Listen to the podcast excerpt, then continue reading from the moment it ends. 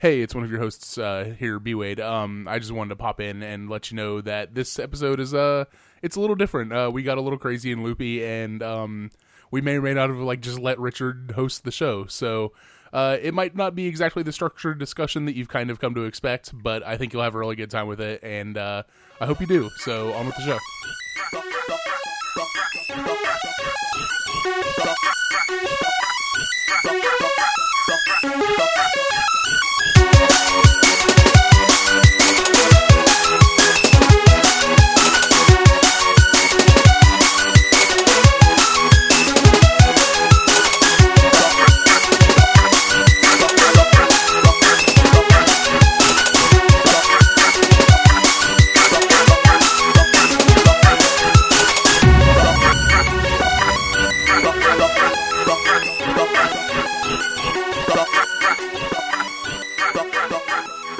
Welcome to Dark Insight.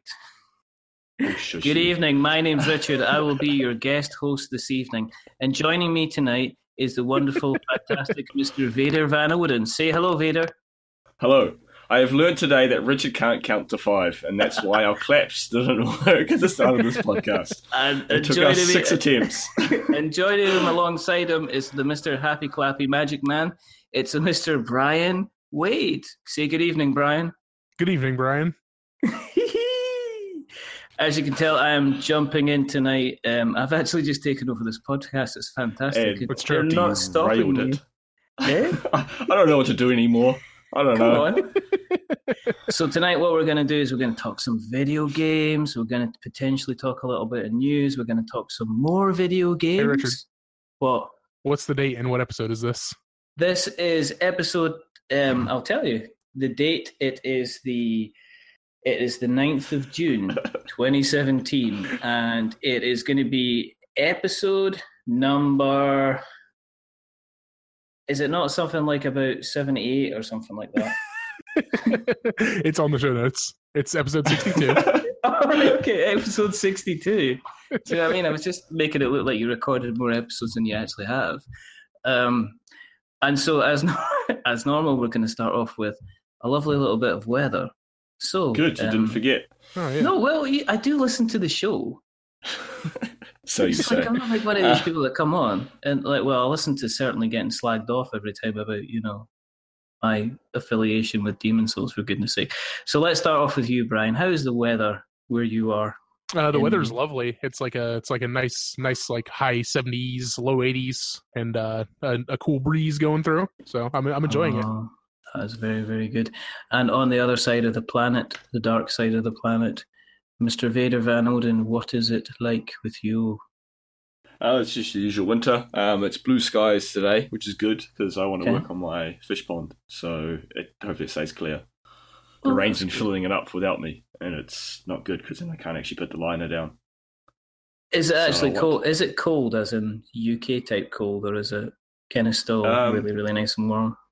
We've had uh, a few cold days. Where we've moved to now, we don't get the southerly, and it's the southerly that's the killer because it's straight icy winds from the from the Antarctic. So yeah, so now we're blocked by stuff, so it's not so bad. We don't get the cold, chilly wind as bad. Oh, that's Uh, good. but yeah, it is pretty cold. I I don't know what the temperature is at the moment. It's nine degrees. There you go. Well, there you go. And That's, Brian, that's forty-eight. Oh, okay. Like- That's not that I, cool. I like you to actually you kind of um, convert it round into into kind of uh, Into correct silly temperature. s- silly American temperature as we call, And- as we call it, or SAT um, for short. No, I, um, don't, I don't think that's what SAT stands for. What does it stand Does for? now.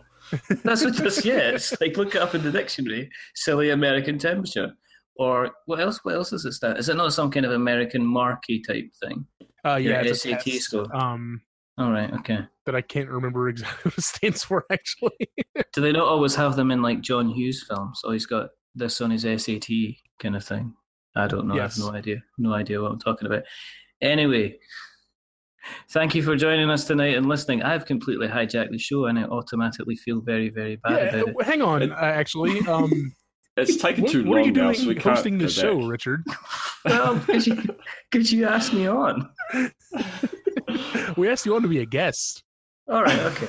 Well, hello. My name's Richard. I usually appear on the We're Not Wizard podcast. That's I've had both. I've had both Brian, and I've had the wonderful, fantastic Mr. Charles Turner, also known as Vader, on the show. He was a fantastic guest, and as I said, I also had Brian. Now, what we normally do, in, what we normally do in Dark Insight at this point is we're going to jump into a little bit of news. So. Um, as I say, it's June the 9th. This is episode number 62. I was joking earlier on, I didn't know the episode because that would say I was not organised. But we have. Do you want to take this first bit of news, Brian, or who, who'd put This, up this the is me. This is me. Yeah, this, this is All all right, Vader. okay, Vader. Okay. There's we we've been bad. We didn't actually prepare much news. It's all the pre E3 like downpour of supposed Right. leaks and speculations. So the news is a bit muddied. But this came across my uh, I guess my Facebook timeline. Um, it's an article um, basically saying that Microsoft may have hidden a, a sneaky burn towards Sony. And it's absolutely ridiculous.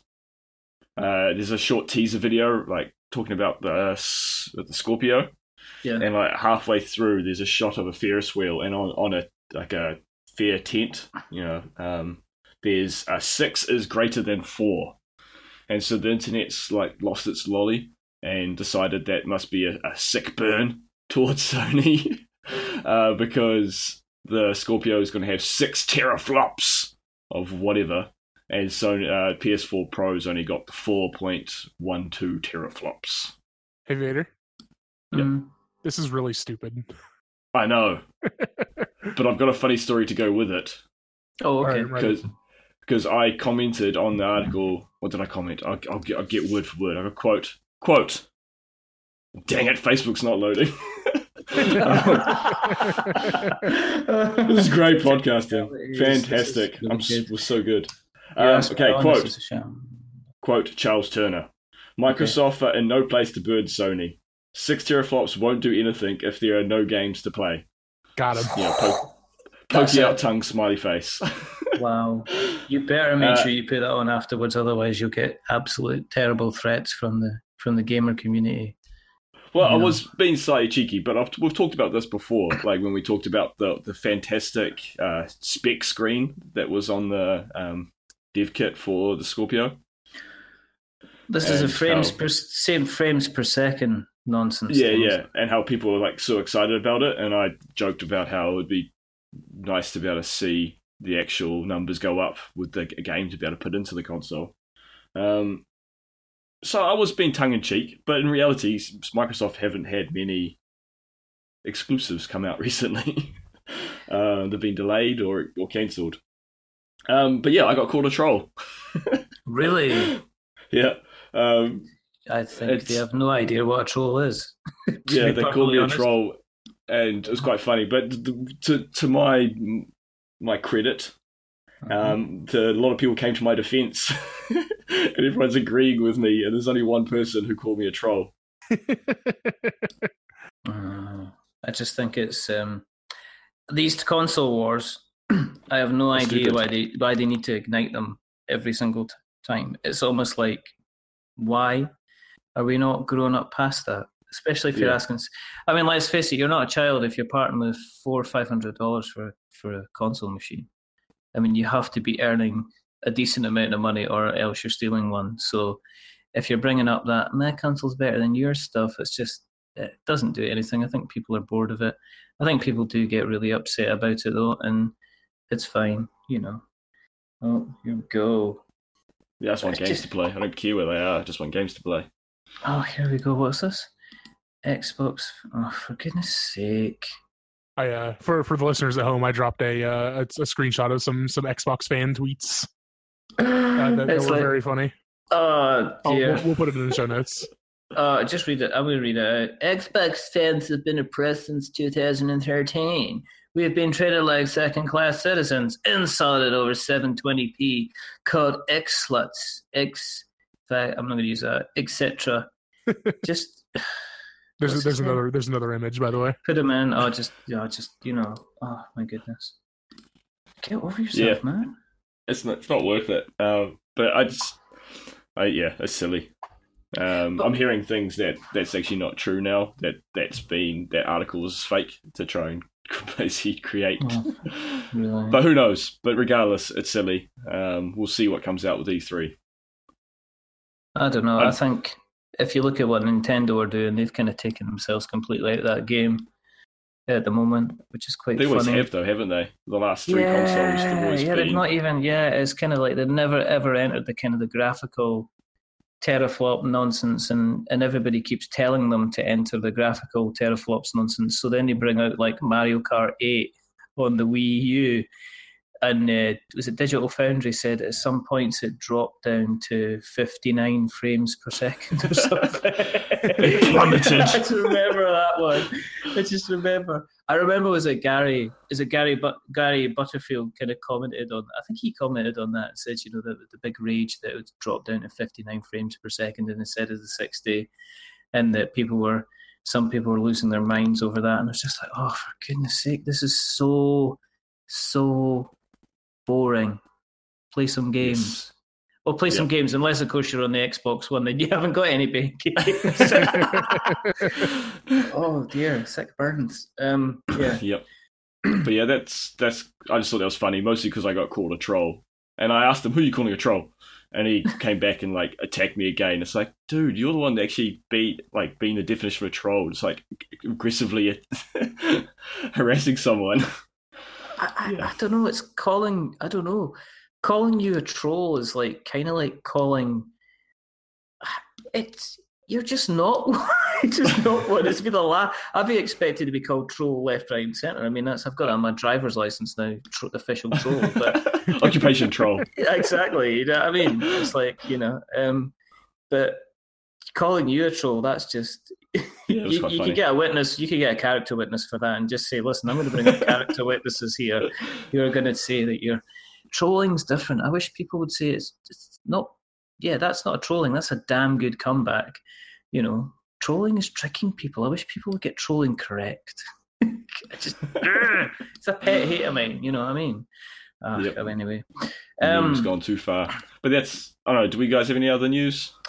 Um, not well, not really. Yeah, I- I Um, don't have anything else. Uh, No. Polygon hates E3. And as I said, if you look on the E3 site, there's a nice little link. E3 have written an article saying how much they don't like Polygon either. Um, and surprisingly enough, that's got more likes and shares than the Polygon article has. Um, I find Polygon Polygon are Nice. hilarious. It's almost like they look for the complete lack of joy in a lot of their articles. Do you know what I mean? It's like, why running around and playing Horizon Zero Dawn made me sad. It's like, fuck. Really? Yeah. See, I'd, I'd like to write more articles and do more reviews, but I think, what does my opinion mean to the world? Like, it's just my stupid opinion that no one likes. Like, so I always put myself off.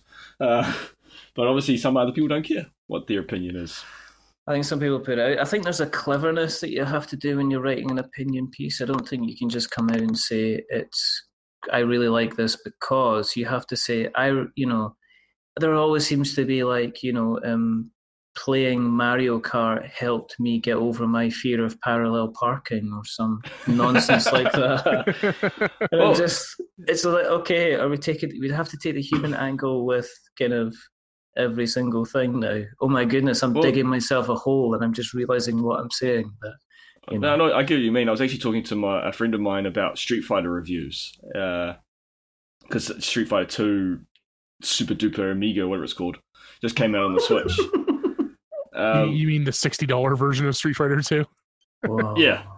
Well, that, that's that's my point. Like, um, he's a huge diehard Street Fighter fan. Like, he loves the game, and he's like ranked like third in the world on Street Fighter Two as one of the characters at the moment. Really? So he's doing really well, and he loves the game, and he's put like thirty hours in. It's been out for like a couple of weeks, probably forty hours now.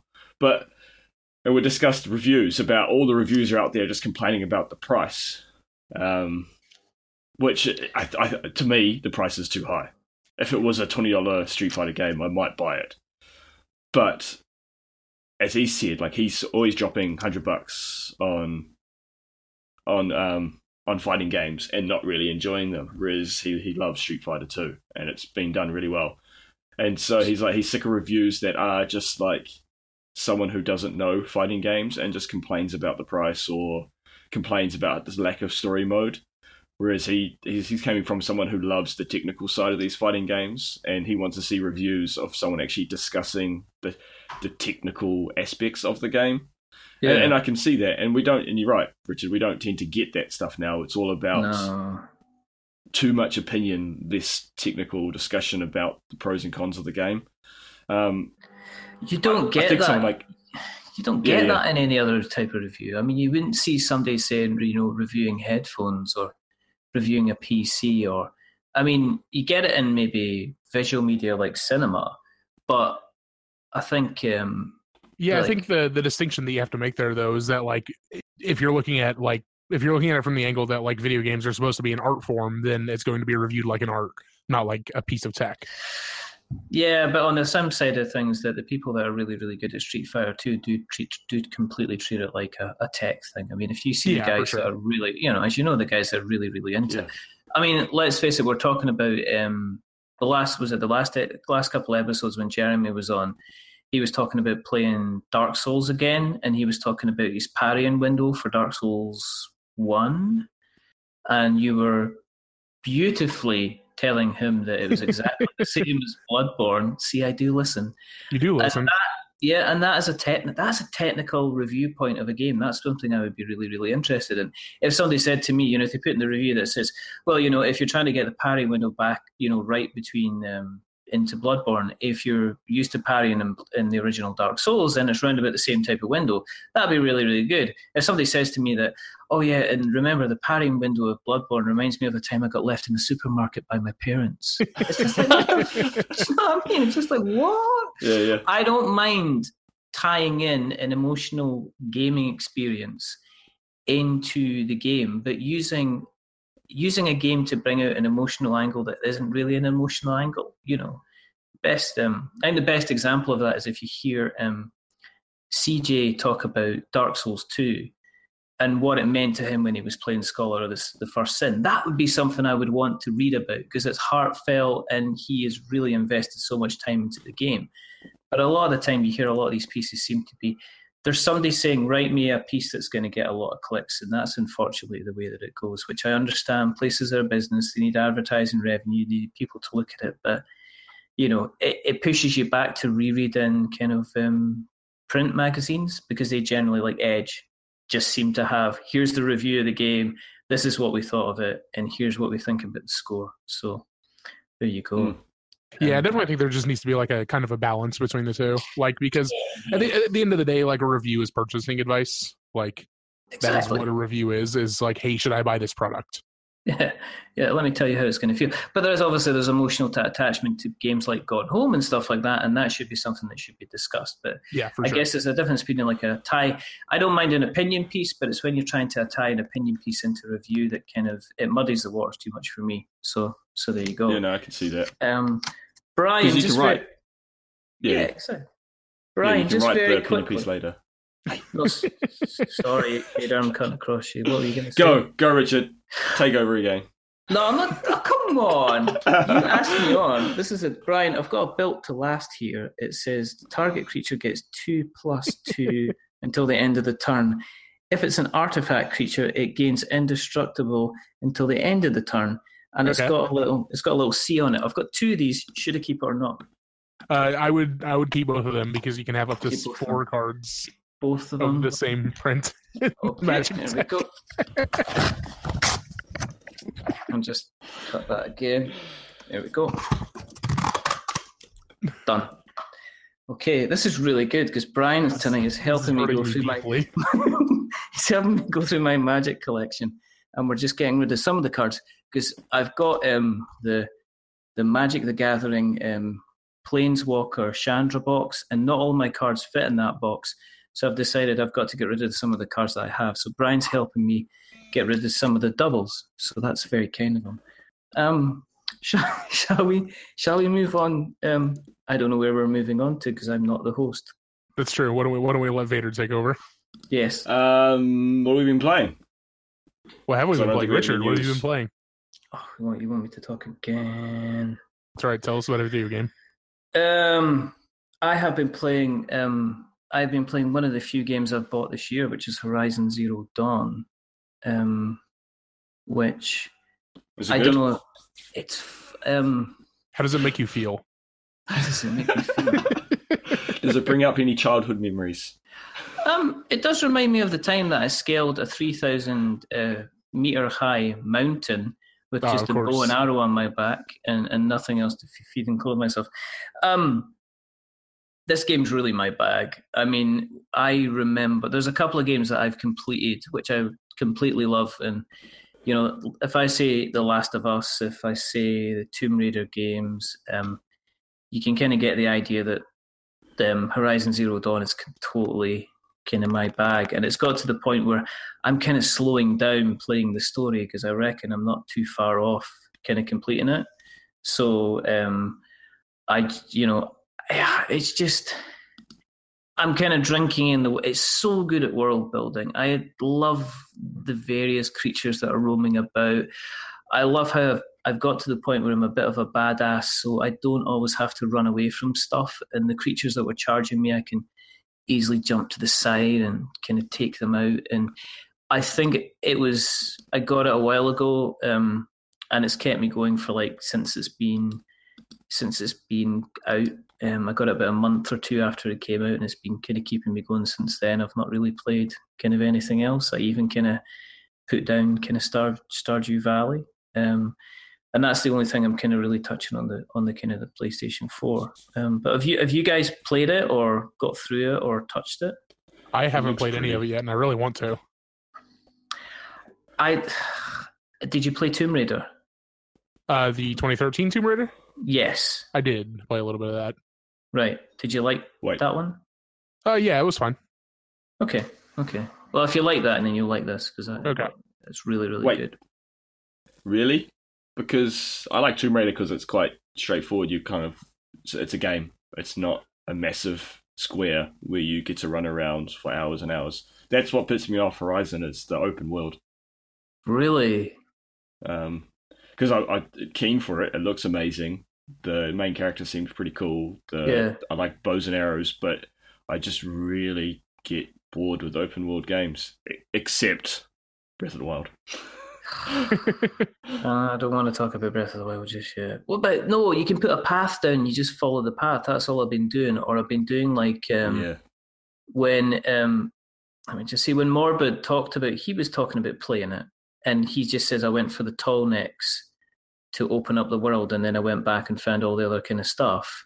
So I took exactly the same thing, and just the difference in the lands and the weather is so well done, and the lighting in some places is just absolutely stunning looking. It's amazing looking, and I don't. There's kind of objectives there, and you can travel easily between kind of campfires. So it's almost like playing. Um, it is almost like playing Dark Souls. Um, except oh, he did it. no. except it's ding ding ding ding ding. Except it's fun. Ding ding ding. Um, but you can travel between bonfires, so you don't have to be in the open world thing. You can say, right, I'm going to do this objective. You head to the nearest bonfire, you put a marker down, and then you just head straight there, and you deal with whatever kind of comes along at the same time. So I can see why people don't like it because you do get that whole open up the map, and there's about 75 icons on the map, and it's quite easy to go, oh my goodness, but um, there's certain things which are I, I just really really like it. You know, it's it's kind of like my game of the year um, so far, but I haven't really been playing any other game. Well, I haven't been playing that many games on the PlayStation Four because I've Mhm. seen a lot of games kind of come up and then just disappear. you know, um, so there you go. I'm yeah, the, uh, you, you're talking about the uh, like 75 things on the map, and that's definitely something that uh, that always kind of overwhelms me with the open world games. Yeah, Is that like you see Yeah. like there's like 75 different things to do, and it's just like it's it's the whole like what analysis paralysis kind of thing where you have so many options that you're just overwhelmed, need so you don't do any of them. it does quite well. It's It Netflix does problem. Yeah, it does quite well in it because you're there's kind of like there's a group of collectibles you can get, but then there's like um, they've got these things called cauldrons, and one of the skills that you have when you play the game is you've got the ability to override a machine and actually control it, which is just phenomenal. It's so cool when you you go around and do that for a couple of machines. Um, and you've unlo- unlocked quite a few skills and stuff like that. But you go into these cauldrons that allows you to open, you know, unlock more machines, so you can just go around with like this force of animals kind of surrounding you and protecting you at the same time. Um, so that's that's kind of cool. But I've never felt over completely overwhelmed by the number of icons on the screen.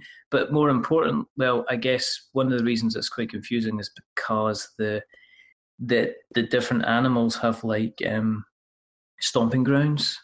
So they're marked on the map as well. So when you look at all the icons, you'll see all the different pictures of all the different animals as well. So the actual collectathons that they've got going on, there's not that many, I think. Okay. So, and that's all I got to say about that. But play it; it's really good. All right. I'll play it at some point. Vader, tell me about Hollow Knight. Hollow Knight. It's good. All right. Uh, moving what- on. I'll, I'll explain what Hollow, Hollow Knight is because I don't know if it's. I think it's just on Steam at the moment. I believe so. It's not- yes. Yeah. It's coming to the Switch, I believe. Oh, really? Okay. Uh, and well, I guess I'll maybe hold off on to. buying it then. Yeah, yeah, it'll be. Well, it'll probably be like three times as much on the Switch though. Uh, um, although it would be a very good game on the Switch. It's Mhm. a little 2D um, platform action game. it's a Metroidvania. Yeah. I know you don't like that word. That's why I said it for you. People say it too much now. It's like, yeah, um, a little bit. Um, it's, We could it's- just call them Castle Troids instead. Yeah, That sounds like a disease.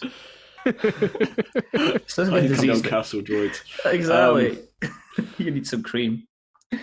It's very cute. It's all hand drawn and like I, the aesthetically really well done.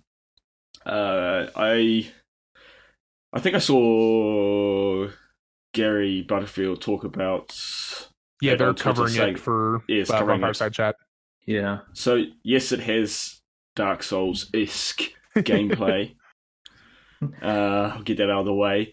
But um, Gary referred to saying that he prefers it. It's way better than Salt and Sanctuary, whereas I think I would disagree. Salt and Sanctuary had its problems, but it was a more fleshed out game. Uh, the combat was more fleshed out. This is very simple um, and quite frustrating at times. Uh, it doesn't feel like you actually have the abilities to deal with some of the situations you're given. Uh, it's more of a platform than Salt and Sanctuary. Uh, there is a lot more jumpy jump in the game. It struck me kind of like when I saw it, it was like, it kind of like had the same kind of floaty jump like S- Super Meat Boy for some reason. I don't know why I thought. Yeah, you can control like your that. jump. Yeah. Uh, like in, if you let go of um, the D-pad or the analog stick, like if you push jumping right, and if you just let go, your character will stop the the, the moving forward and just start dropping. Oh, really? So That's you- like a. Gosh, what was that? Sonic 4 did that, and everybody hated it in that game. Uh, okay, yeah, it's it's a little weird to get used to, and the camera follows you like like right to your character. So there's a when I first started playing it, I kind of got a bit dizzy because you every movement you're doing, the camera's moving with you, and so it's Mhm. a little jittery to start off with, and it's hard to kind of focus on where you're um, aiming. Uh, but I've got the hang of it. Some of the platforming is very precise and quite infuriating, uh, and there's spikes everywhere, and you touch a spike and it's instant reset. So it's not just you get damage, you actually reset to like I don't know, a few meters back before the, the obstacles start. And yeah, there's some infuriating times when I've been just butting my head up against these obstacles, and it's very, very tight. Like you've got millimeters of space that you're trying to squeeze through without touching the spikes, uh, which are above you, beside you, behind, in front of you, below you, everywhere. And it's just yeah, it gets quite intense. Um, the interesting mechanic is that when you're you've got two currencies in this sort of uh, you get soul so it's not like dark souls because it doesn't have an s it's Oh, just for soul goodness sake. but um, your house bar is your um, your zelda mm, like hearts but instead it's like little faces little Mhm. like white faces and you got five of them to start off with. And I think I'm about to unlock a, a sixth one because I've got three three segments of a face, and I need a fourth one, just like you get four hearts in Zelda. Um, but yeah, you when you kill when you attack things, it's not killing things. When you attack things, so just doing damage to enemies and bosses gets you soul, which fills up your meter where your humanity would be. And when you get damaged, you lose one of your little faces or your hearts, and then you can hold down circle and recharge the heart. And that same soul meter is also your magic spell. You've got I've got like one it's like a soul force spell. Actually it is just like force. uh, but it does damage in Dark Souls. So you just like throw this like beam of soul soul mass, that's what it is. Um and it Well, just that's shoots that's not Dark Souls at all. Then. Yeah, it's definitely not Dark Souls.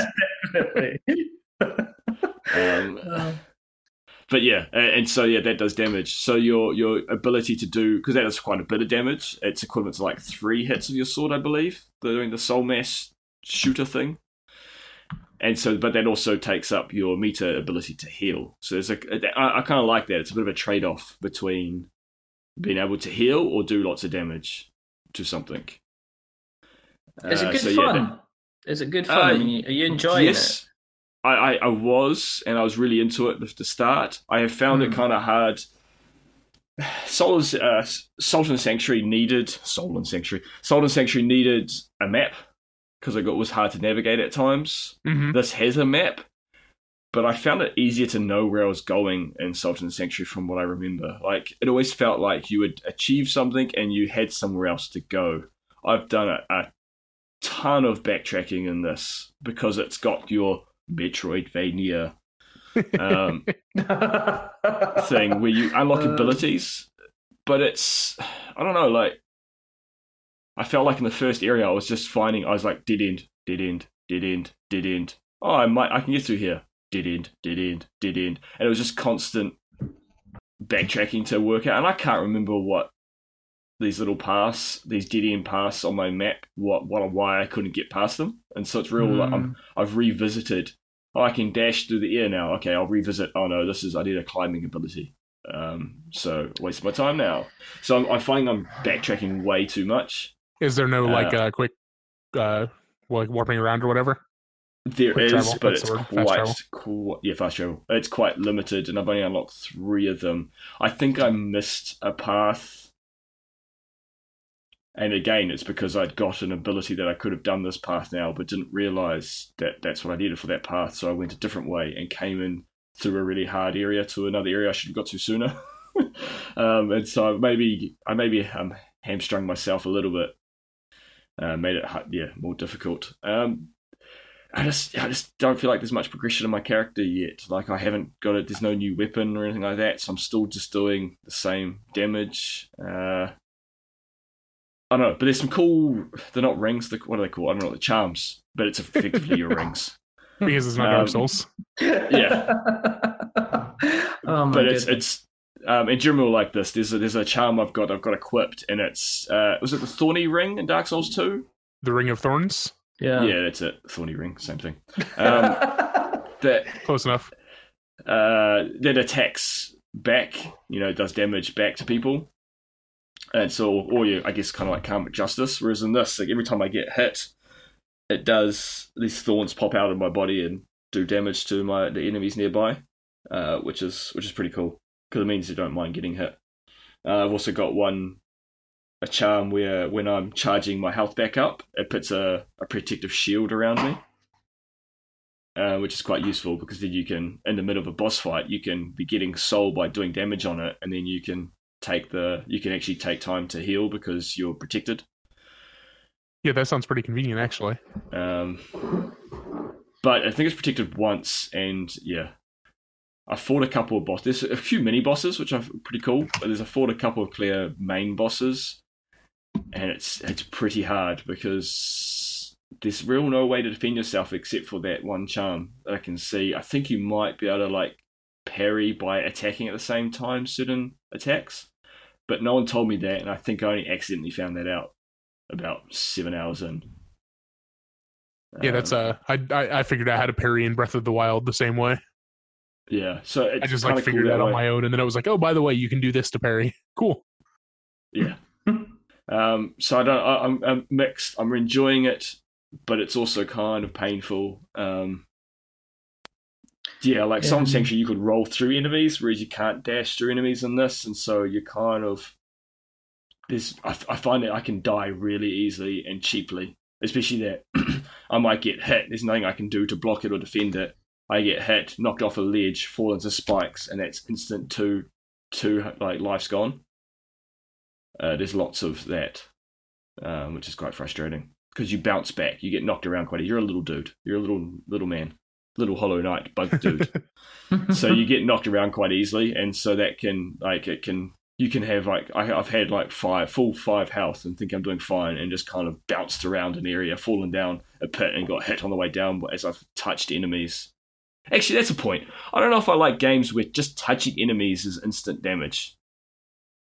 I kind of don't like that, especially in this game, because I say you can't run past and you can just back up to a wall. I think just yeah, I can see that being enemies, frustrating, especially since you can't, like you said, you can't dodge through enemies. you can jump over them at times, and now I've got the dash. You can kind of get away, but there's one of one of the bosses I was fighting, and she was a character like you. It was like small and nimble, and that's where I got the dash ability from. But like I would, she would dash at me, and I would dodge. I would, she would hit me, and then I would get thrown back by the collision, and then she would backstep into me. It'd just be instant two two heart like two house gone, and there's nothing I could do about it because I was just getting Mm. thrown, and she just da- she'd backstep into me, and I find that a little cheap and frustrating. yeah, But overall, found- it's a good game. Sorry, go. No, I was just going to say I, I kind of found that frustrating about Salt and Sanctuary a little bit. I found it was a little bit cheap Yeah. sometimes. I kind of I don't know. There's a, there seems to be a big thing to if everybody knows that the Soul series is finished.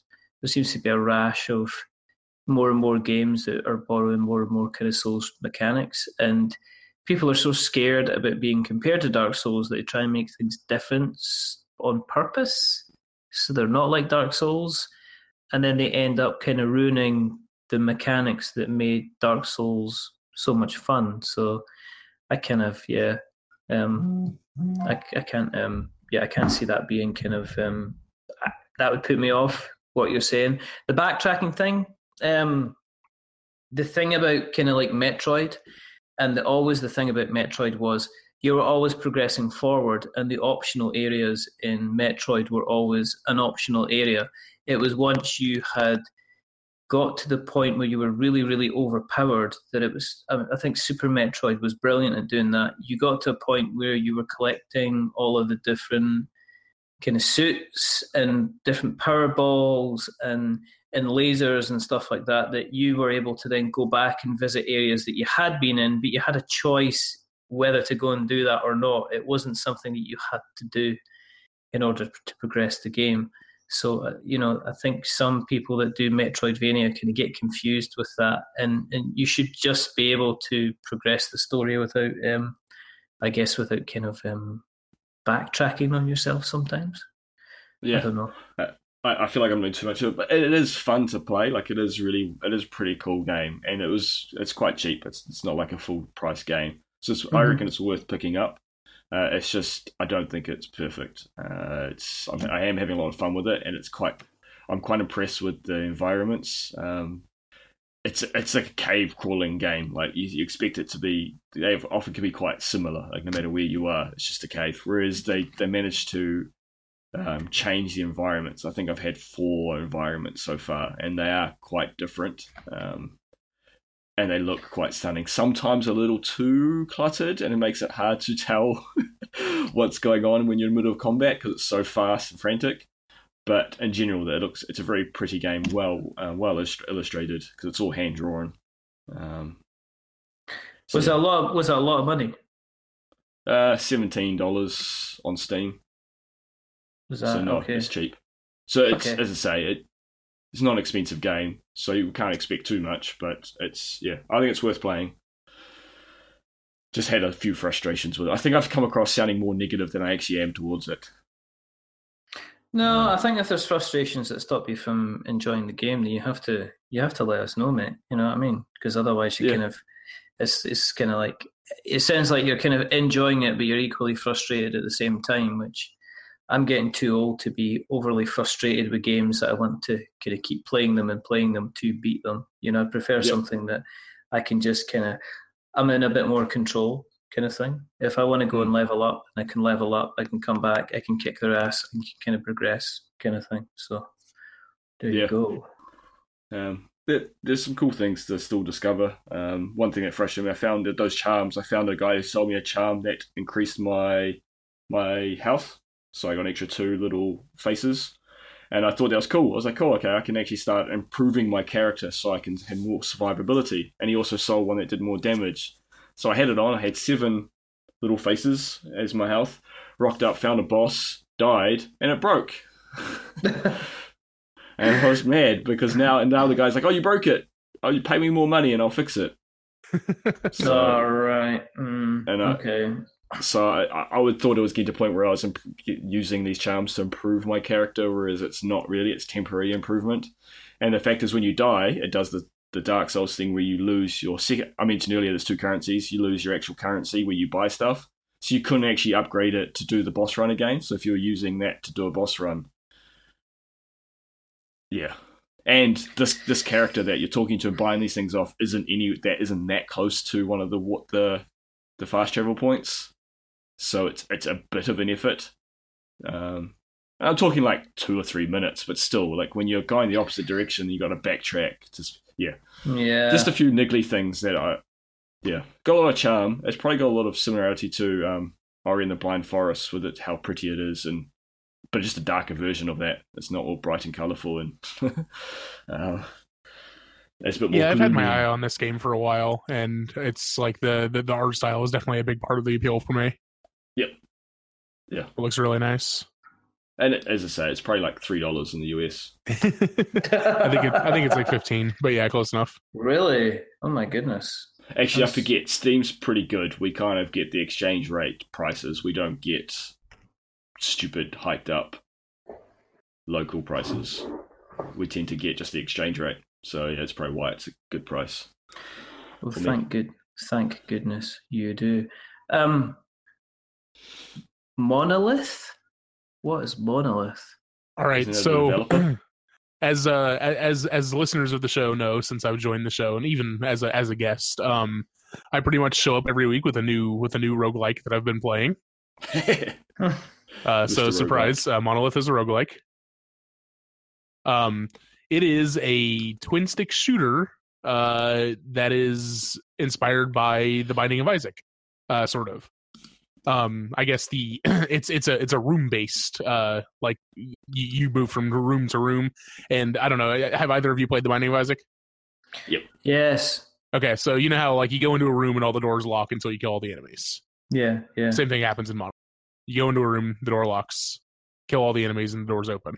Um, but it is uh ins- instead of being like a crying baby or even any kind of like person moving around, you're actually like a little spaceship, and you move around from room to room, and you you fly your little spaceship around and shoot, uh, shoot everything that you that's in the rooms. Um, and like like the thing that I that I beat this drum a lot. Like the movement feels really good. Like it's got it's got really nice uh just just moving moving the ship around feels really nice and then it's also got this dash button that you can press at any time uh to just give yourself a little like a, you just like jet forward in whatever direction you're facing and it is like it is super satisfying to like dodge out of the way of projectiles and stuff. It's it's a little bullet helly. It's like a it's a little more overwhelming maybe than uh than I'm typically uh any good at but I'm I'm I feel like I'm kind of getting the hang of it a little bit and it is super fun and satisfying to play. There's a nice uh there's a nice um loop loop with it where you uh you go you go into like it's, it's got just like Isaac it's got like the treasure rooms where every every floor you enter you you find this treasure room and it gives you a little upgrade uh which is uh very very you know you're you're always progressing your that character's build in a way that uh typically like you will find either like uh, one one of the common ones that you'll find is like it'll make it so that when you dodge instead of just uh, doing the dash, you you actually blink from one place to the next, Oh, that's And cool. that- and that that always feels good to do. yeah. it, It took me a while to find it because Monolith Studios. Yes, I Oh, was oh, trying. yeah, I I, was I- trying to look. Could have Yeah. dropped uh, dropped a link in. Yeah. I found it on Steam. It, it kind of like it's like asteroids mixed with uh, Gauntlet, like old school gauntlet. Yeah, it it's looks it's, like it's a- definitely got a very very distinctive like old school like arcade game uh, visual style. and you can actually get a sword. Uh, a yes. spaceship with a sword. um, I don't. I, I haven't unlocked the sword yet. Uh, so the, uh, the it seems like the the um the overall progression of the game, like the uh, the persistence of the game, is that you keep your gold when you die, and then uh, there's this there's a that uh, sells you things, and one of the things that he is offering to sell me is a sword, but it costs seventy five thousand gold, and I only have like forty thousand. Hmm. grinding or Uh, no, no, good- not grinding. It's just like whatever gold you have left when you die, you just keep that gold. So that's just like the that's just like the casual persistence layer of it, which like that's like a thing that that roguelite the the roguelites do generally, right? Is that there's always some sort of persistence, like like in like in a rogue legacy or Dead Cells or Flinthook yeah. or even the Binding of Isaac. Like even the Binding of Isaac has this a little bit. It's a little Or different in that game. Or Magic Cap Carp Jump. Or Magikarp Jump, the ultimate roguelike. But yeah, I mean, I've, So- I've I've only played a few hours of it, and I'm but I'm really enjoying it so far. Um, as if I don't have enough roguelikes on my plate to play constantly. now I've got another one. You should just change your middle name to. It, it could be. Is that your middle name? Is it roguelike? Yes, that's yeah. Uh, R doesn't stand for Russell; it stands for roguelike. I don't know. that works. There you go. That worked. Do No, it you have to change it. You have to change it. You have to change it to roguelike. That would be so cool. The name's Wade. Roguelike Wade. This is like a, this is like a Stephen King. That's like one of the Dark Tower characters. Yeah, or there's definitely a. Stephen King Just- character. You're right. definitely a Stephen, Stephen King character called Roguelike Wade. Oh, that's so cool. Oh, that's the title for the show. I'm just writing that down. It's either that or why do we let this Scottish person on and flipping inter- interrupt our show and take over and think he was a hosty type thing? So, yeah, I feel bad for that now, but Uh, it was very I'll- funny. I'm I'll really feel better. I'll feel better in a minute. It was all good. Um, yeah, that's more or less monolith. okay, is it on PC or is it Uh, on? yeah, as as far as I know, it's only on PC. Okay. Okay. Cool. Cool. Um, I. Who should we do? Shall I jump in with something next? Yes. Yeah. Yep. Why don't you tell us about Mario Kart 8? That's a Okay. game that we well, can both talk about. First of all, um, the Aether Theorist, Brian. Um, when the Aether Theorist enters the battlefield, you get three energy counters. Um, he is a C again, Okay. and and I've also got dramatic reversal as well, which is untap all non-land permanents you control. Now I've got two of each of these. Okay. Which one should I keep? Which one should you get? I've got a shiny one as well, which is an Aether Tradewinds. But out of these four, because I've got two of each, the Aether Theorist or the dramatic reversal, Brian, which one stays? Which one goes? Uh, I think you should keep all of them.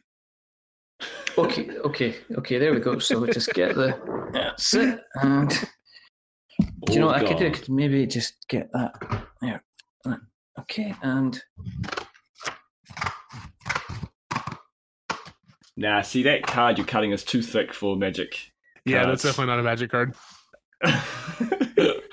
you're trolling us there, Richard. it's definitely. I'm gonna. I'm gonna put photographs. I'm gonna put. I'm gonna. sh- I'm gonna cut it right now, and I'm gonna put a picture on Twitter. Go on, you hurry dare up, tell me? us about Proving that he Do you Mario dare Kart me? eight. cut it Do you dare me, Brian? Do you dare me, Brian, to cut it now? Anyway, moving on. I Mario dare you to talk 8. about Mario Kart 8. Mario Kart 8.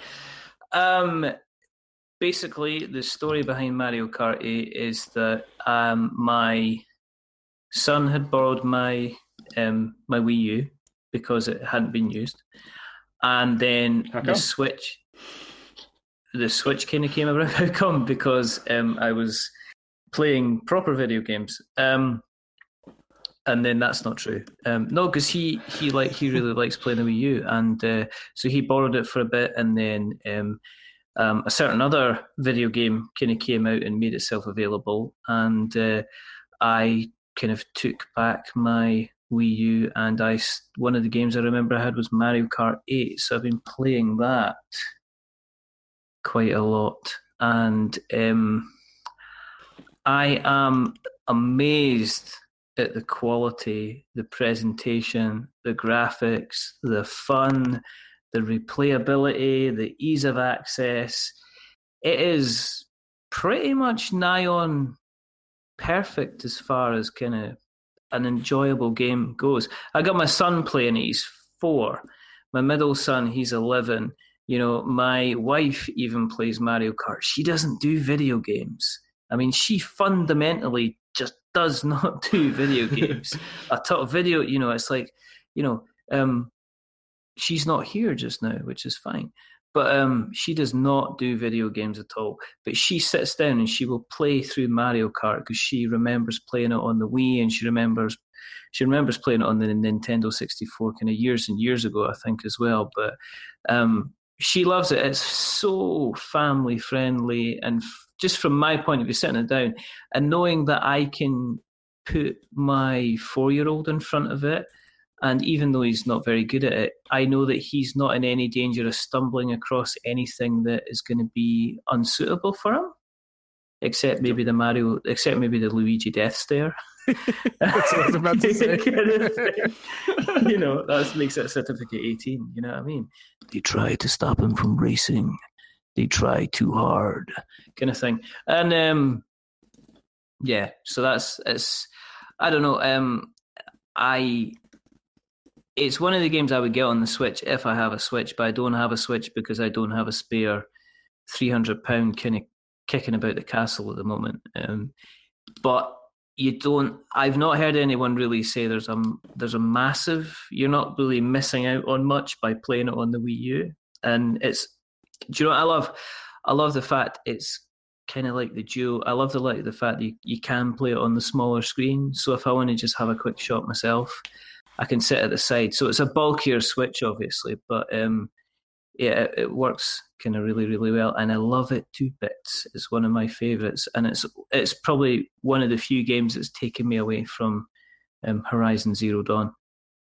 Pretty much. Yeah, no, it's good. I'm doing the same with it on the Switch, just playing it like if I've got a minute to spare, or let's play one one round, slowly working my way through, getting all the three gold stars and all the different tournaments. Yeah, yeah, that's just brilliant. It's, it is. It's also it's one of these games that you know you can sit down and say, and you, I mean with you, I mean with you with with you having Odin, you'll know how important it is um, to have like time limits on how long they play the video games for. I mean, you can't. You know, it's like okay, especially with you know my son being as the youngest being as young as he is. You don't you don't want to have him on for like kind of an hour, two, three hours just to while he's playing something. I mean, that's he, my youngest plays like Lego Dimensions, and some of the levels in Lego Dimensions will take like about forty-five minutes to go through.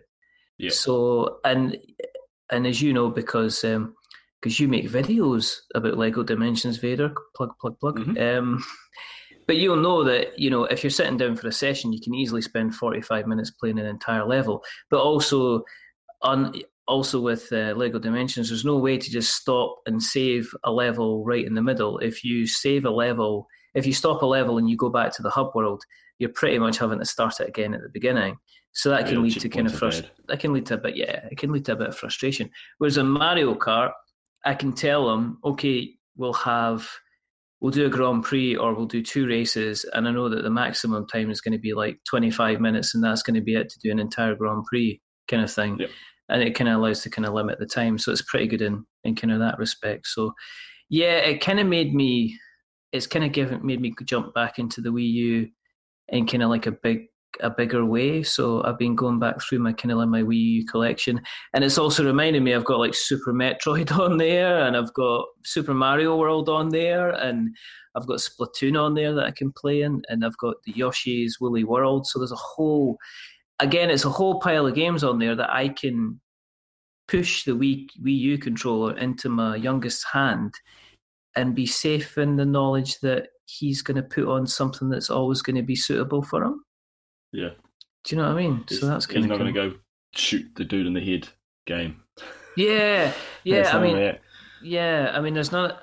Uh, it's not even that. It's. I mean, even and I'm not going to rag on PlayStation, but it's quite easy for him to end up if he scrolls down the wrong way, and he ends up in the activity section on the PlayStation 4. He can end up live, you know, he can end up hitting some random's live screen where the guy's practically screaming down the microphone. Yeah, true. Kind of all things. And you don't. I mean, okay, so Nintendo, I think, has taken a bit of flack for the Splatoon two um, Mm-hmm. thing. You know, the kind of the multiple headset and the setup and everything, and you have to like kind of, kind of, I don't know, use about fifteen wires, and you end up looking like you're connected up to an old virtual reality machine kind of thing, and you have to be facing the sun at the same time while you're playing to get it to work. But um, at least you know they've got the kind of communication, the safe communication, right? Because again, he can play on, he can, he can, you know, he'll be able to play online, but he's not really going to get any kind of messages coming through. He's not really going to get any kind of abuse coming through, and that's kind of quite. I don't know. Maybe I'm turning into an old softy, but I kind of I have confidence in Nintendo with I guess with the game catalog that I'm not going to end up pushing. You know, my son's not going to see anything he shouldn't be seeing. Whereas with the PlayStation 4, even though I can put a profile on for him, he loads up himself up as a user and he still seems to have access to all the same stuff. There doesn't seem to be a difference in it. So I don't know how that works. But Mario Kart 8 is fantastic. You know, too long didn't read kind of thing. yeah, it's a, it's Yeah, a very good. very good video game. yes. Is um I don't know if this is just on the deluxe. Is there like the auto steer and auto accelerate in the Wii U version? Um, I don't think so. I would say I think they I think they added that for the Switch version.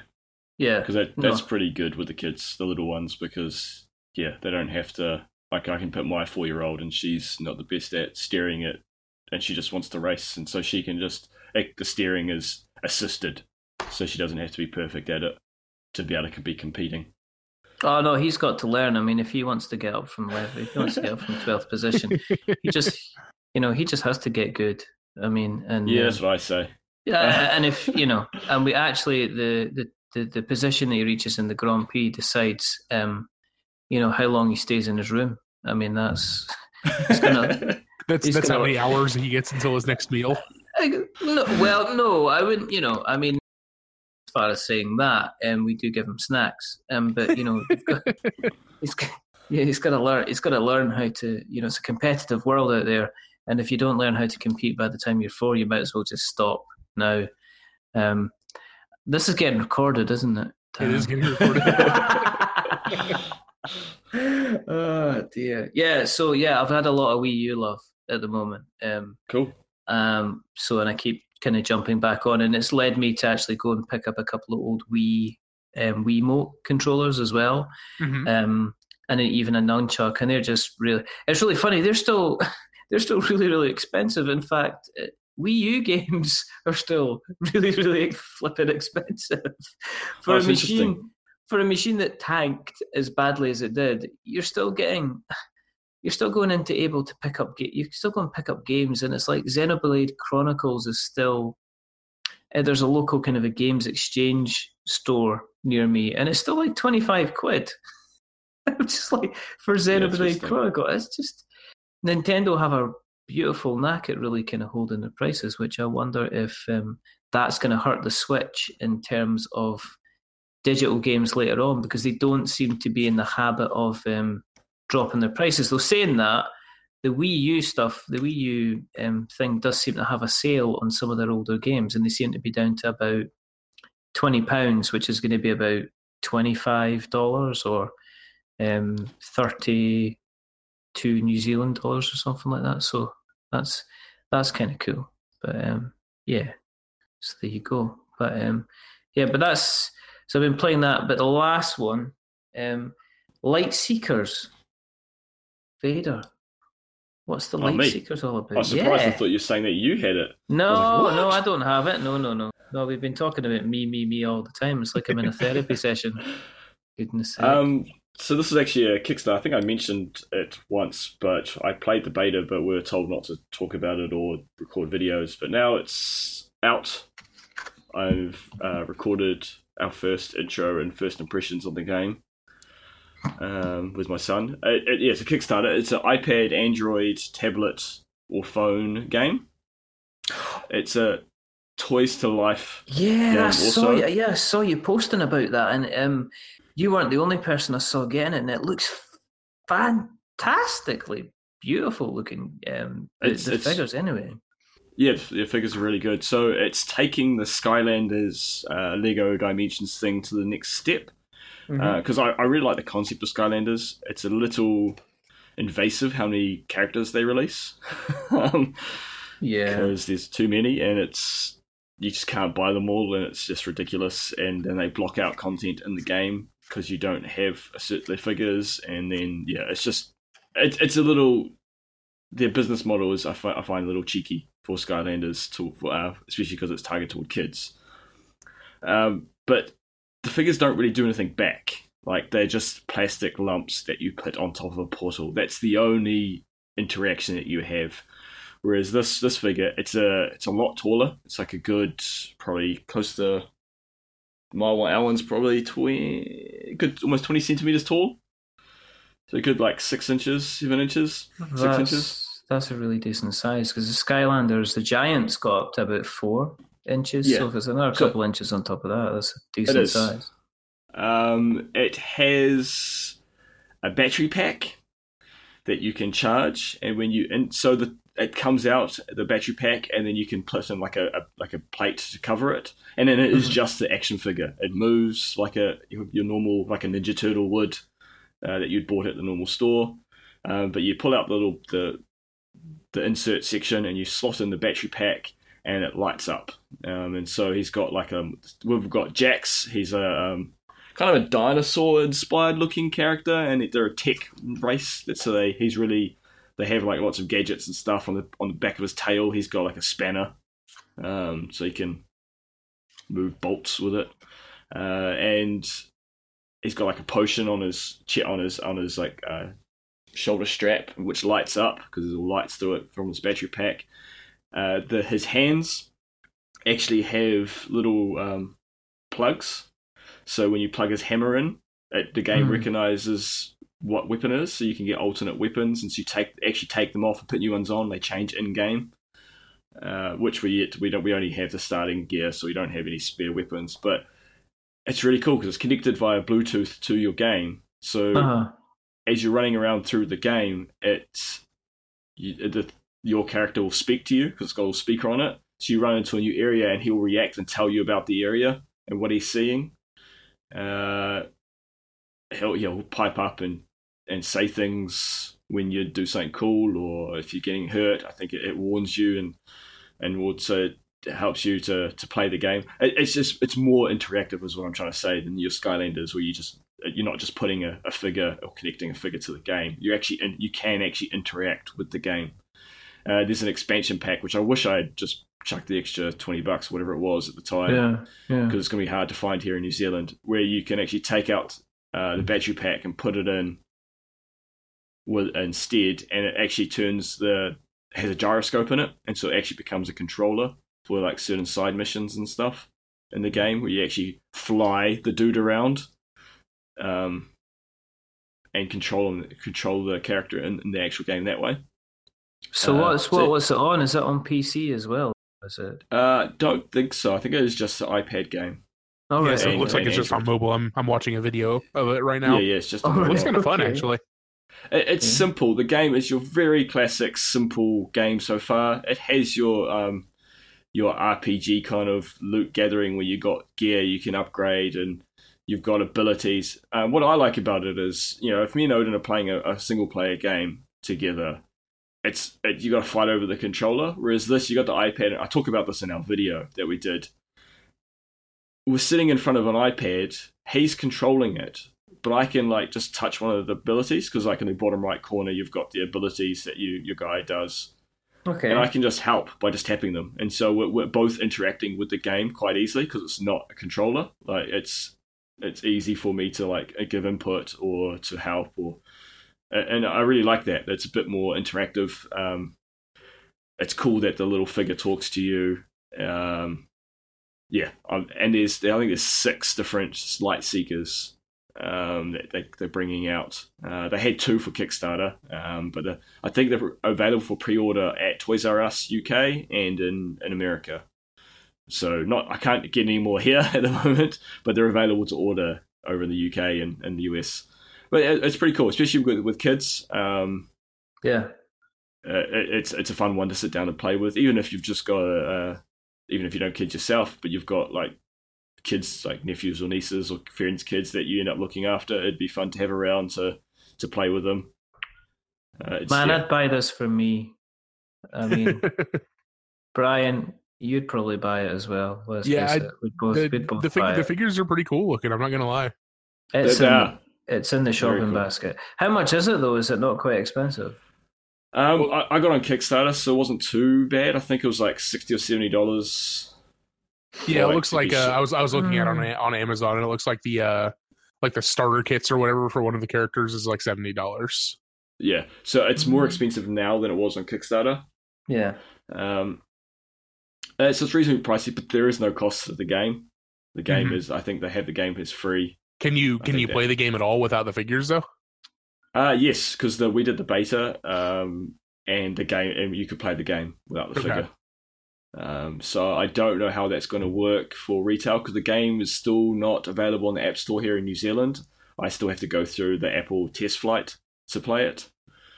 Um, there's a little drama around that, but I won't get into that.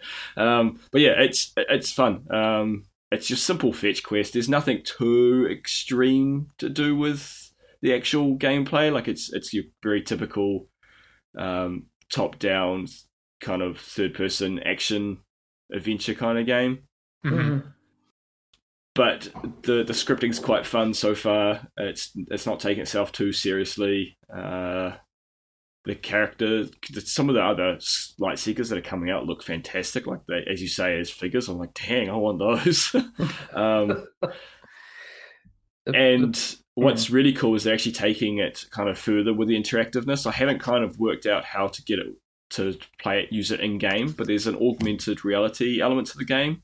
They have, and there's also a completely standalone card game. So there's yeah, actually cards. Um, so there's actual starter decks and stuff. So you can play the card game, but those cards can also be used in the actual digital game by using your camera on your tablet or whatnot. It actually has augmented reality, and it will pop up uh, image, 3D images on top of the card, and it works really well. Like it looks quite impressive. Uh, so you might get a 3D model of Jax, your character, and that you can like move around and see in 3D on the screen.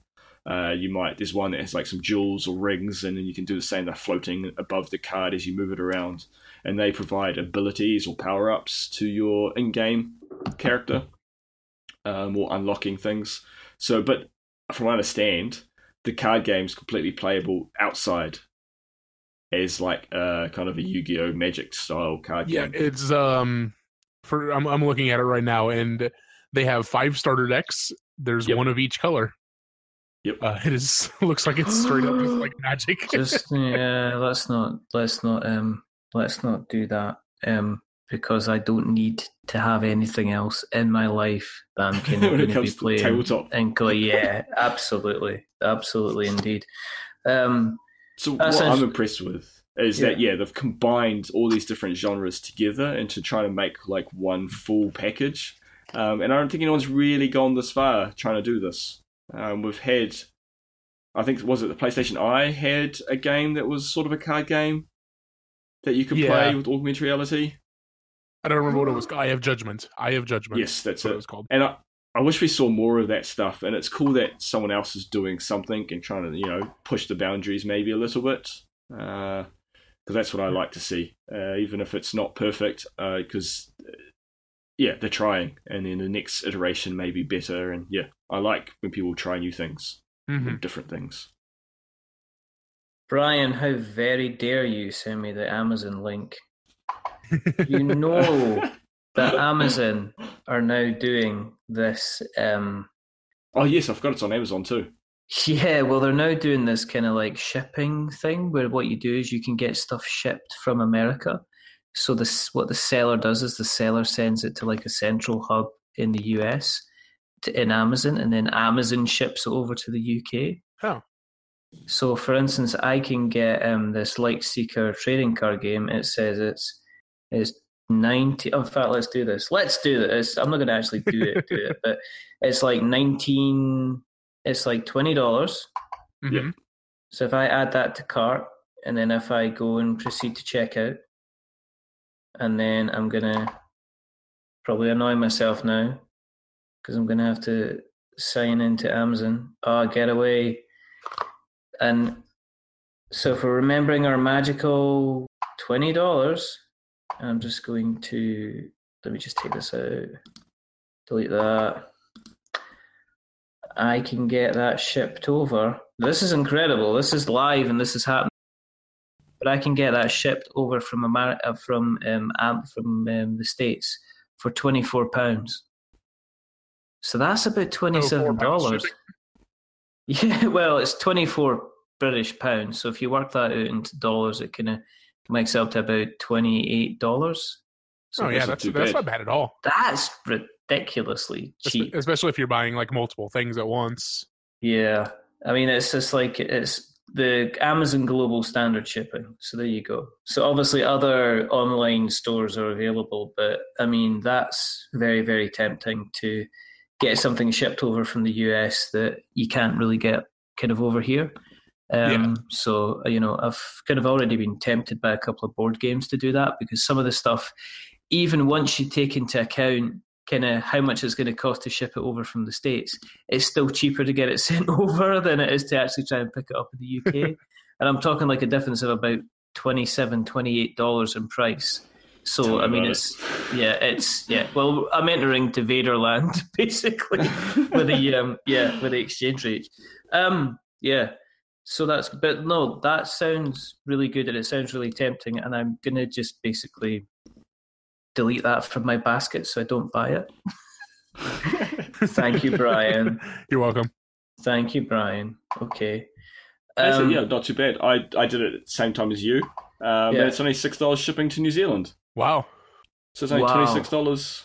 yeah, US, that's so about- yeah, That's actually pretty good. yeah. That's kind of my um, yeah. That's we're kind of venturing into my day job now. So because I'm a cons- I'm a I'm a consultant for Amazon. So well, I'm not. I don't work for Amazon, but it's kind of what I do. So. Um, yeah, let's move move away from. Yeah, I mean that's I just discovered it like about three four weeks ago, and I'm just like, hey, hey, new marketplace kind of stuff I can buy and get sent over to me, and it's only going to take a couple of weeks. And the customs, this is the other thing, they cover all the customs charges as well. So you're kind of like, so it's not very good. Um, um, yes. So have we covered all of the games? No, we haven't. Brian, Brian talk thinks about. of something else. you have got something to talk about. Emily is away. Two. Yes, the second it's the second Emily is away. I've never heard. Um, yeah, I, I assume neither of you ever heard of this game. no. Hold on, I'm going to interrupt. Excuse Okay. me. I just looked at Amazon.uk, .co.uk. Yeah. Uh huh. I don't understand this, but you can Yeah. you can order it locally, Richard, Yeah. for forty pounds.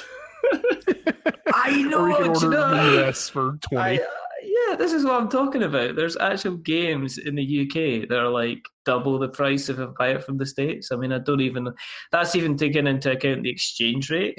The fact that like a hundred dollars at the moment is about eighty five pounds. It's just crazy. So yeah, that, that's weird. Anyway, sorry, Brian. Continue. You're okay. Uh, yeah, so Emily is away too is the second Emily is away. Uh, Vader, I assume you've also never heard of this game. Nope. Okay, so Wait, em- hold Emily is on. away. Go ahead. Is it two? Is two? Because you've got it written as T O O. I do. so Is that a, sh- yeah. is that a Um, bad okay. pun? Uh, well, no, not really. Uh, let me explain, and then and then you'll understand. Okay. Uh, so the first Emily is away came out a few years ago. I actually don't know how long ago it was, um, but it is. It was just this uh, this cute little free game where you uh, take the place of you. You are the protagonist in a in a little like uh, basically it's it's like a it's like a choose your own adventure like a text adventure kind of thing. Okay. Um, that is all based around AOL Instant Messenger. And so you boot up the game, and it's just like this little like it's themed to look like uh, AOL Instant Messenger looked like in the, the late '90s, early 2000s. And the story is about um, you and your friend Emily and the things that happen. And so basically, like the the the the way that the game moves forward is you you will like have these conversations with Emily where like it will like she'll say something to you and then it'll give you a couple options and you choose which option you want to to say to her and you just like fake type on your keyboard and it like types in the what what you say to her um, and so you're just reading the story that way and it's like Oh, it is like pretty cool. really it's really fun and cute and it's free so I, am not I'm not gonna say too much about like the story of this game because I you need to just experience it yourself but Yeah, yeah. um so yeah everybody should absolutely play Emily's is away and then after you're finished with that play Emily's is away too because that is a game it actually just came out a few weeks ago um and I finally got around to playing it and I sat down and I played through it twice and it's called Emily is away too because there is the character Emily that you talk to um but there's another character so you talk to two Cool, different too. characters in this game so uh, the other character's name is Evelyn, so Evelyn may be away, but Emily is away too. All right. Okay. so it is a pun. Is it fun? Uh, yeah, it's it's wonderful, and like uh, the, the the production values on Emily is away too. Uh, we'll just we'll, we'll, this is this is how we'll talk about this game. Um, so Emily is away too costs five dollars, so th- th- he's charging money for this one, but it is like you can definitely tell like he put way more time into this one than he put into the first one. Um, yeah. and you can tell from like things like when you first very first boot up the game this was great uh it, you boot up the game and it like makes you it, it it treats it like you're like logging into windows and so it makes you choose um one of That three different bad. little uh uh wallpaper images um that are like these really really nice like pixel arts uh uh, uh copies or not copies gosh what's the word uh, replicas of uh like the old Microsoft Windows like uh like wallpapers, right? Like the the one with the the rolling plains Yeah. and the one the one with the mountain and the moon. Oh Um, yeah. so so you pick one of those and then it says uh okay, uh I'm going to download st- download this to your desktop. So it actually like puts a file on your desktop and it says, "Okay, now make this your wallpaper." And so I did that. And like you don't have to do that, but it's just like it's it's trying to kind of like immerse you in like in this Yeah. whole, like you're in the you're in the 90s and like you're on AOL. Um and so then you get into the game and you start talking to Emily and Evelyn and like so uh, you choose your you choose your buddy icon for your AOL account. You choose your username. You choose what you want your your name to be, like your your actual character's name. Um, and then you choose your buddy icon, and you actually fill out like a little like buddy profile. So like you you like quote some song lyrics, and you quote you you put in like a, a quote from a movie, and uh, some some dumb like inspirational quote. Uh, and you do that uh, each like so. So the game is broken up into seasons. So it starts out like uh like the summer before your senior year and it ends the summer after your senior year and so you play like the summer of your the summer before your senior year and then you'll do the fall of your senior year winter so on and so forth um so it uh the, the other the other like amazing thing that this game does is like the developer whose name i can't remember it's kyle something um i feel really bad for not remembering what it is uh but he he has like faithfully recreated in like this very beautiful way like like 2006 like uh like websites. And so there's like two that like there, there's 2006 youtube there's 2006 facebook there's like 2006 uh like ytmnd and it is just beautiful. Like i could not believe how much time he must have spent like like digging through the internet archives to find those old websites and like how they looked at that time and man this like i just i cannot say enough good things about this You're game like the, Gushing about it's this. great i love it Is it like text kind of life is strange kind of thing? As You know, in, do you- i haven't played life with life is strange but um Good. you, that that's that's probably not actually a bad comparison like it is definitely like a it is definitely like I'm a out. story about teenager I'm done. done. Not for me. oh, is this Uh, the conti- like oh, is this the continuing strange? Va- Va- Vader, they don't say hello all the time. If that helps, It's it's on um, it's on PlayStation Plus at the moment. I think this month in the UK, Life is Strange is. is, going to be free. is over here too. I've never played it, so I probably won't play it either because you know I don't care. I'm not in touch with my feelings. I don't need to go around saying hella all the time, but um, I mean, I take it you just like you're chatting away, you get a story, you pick up on actually what's happening with a character and stuff like that. Yeah, is that how yeah, it more or less. Yeah, that's yeah, that's more or less how it works. Like you, you like, like I said, like in Emily's Way too, it's like basically the same as Emily's Away, where you yeah. are talking to these characters and uh then um like it, it they'll like say something and then you'll like have to say something back so it'll give you like Mhm. three options and you choose which option you want to say and you do your fake typing to to bang out whatever you are what you are saying and Uh-huh. then like it's it's it's like it's kind of all about like managing your relationship with these people and like their relationship with each other and it is Can you win?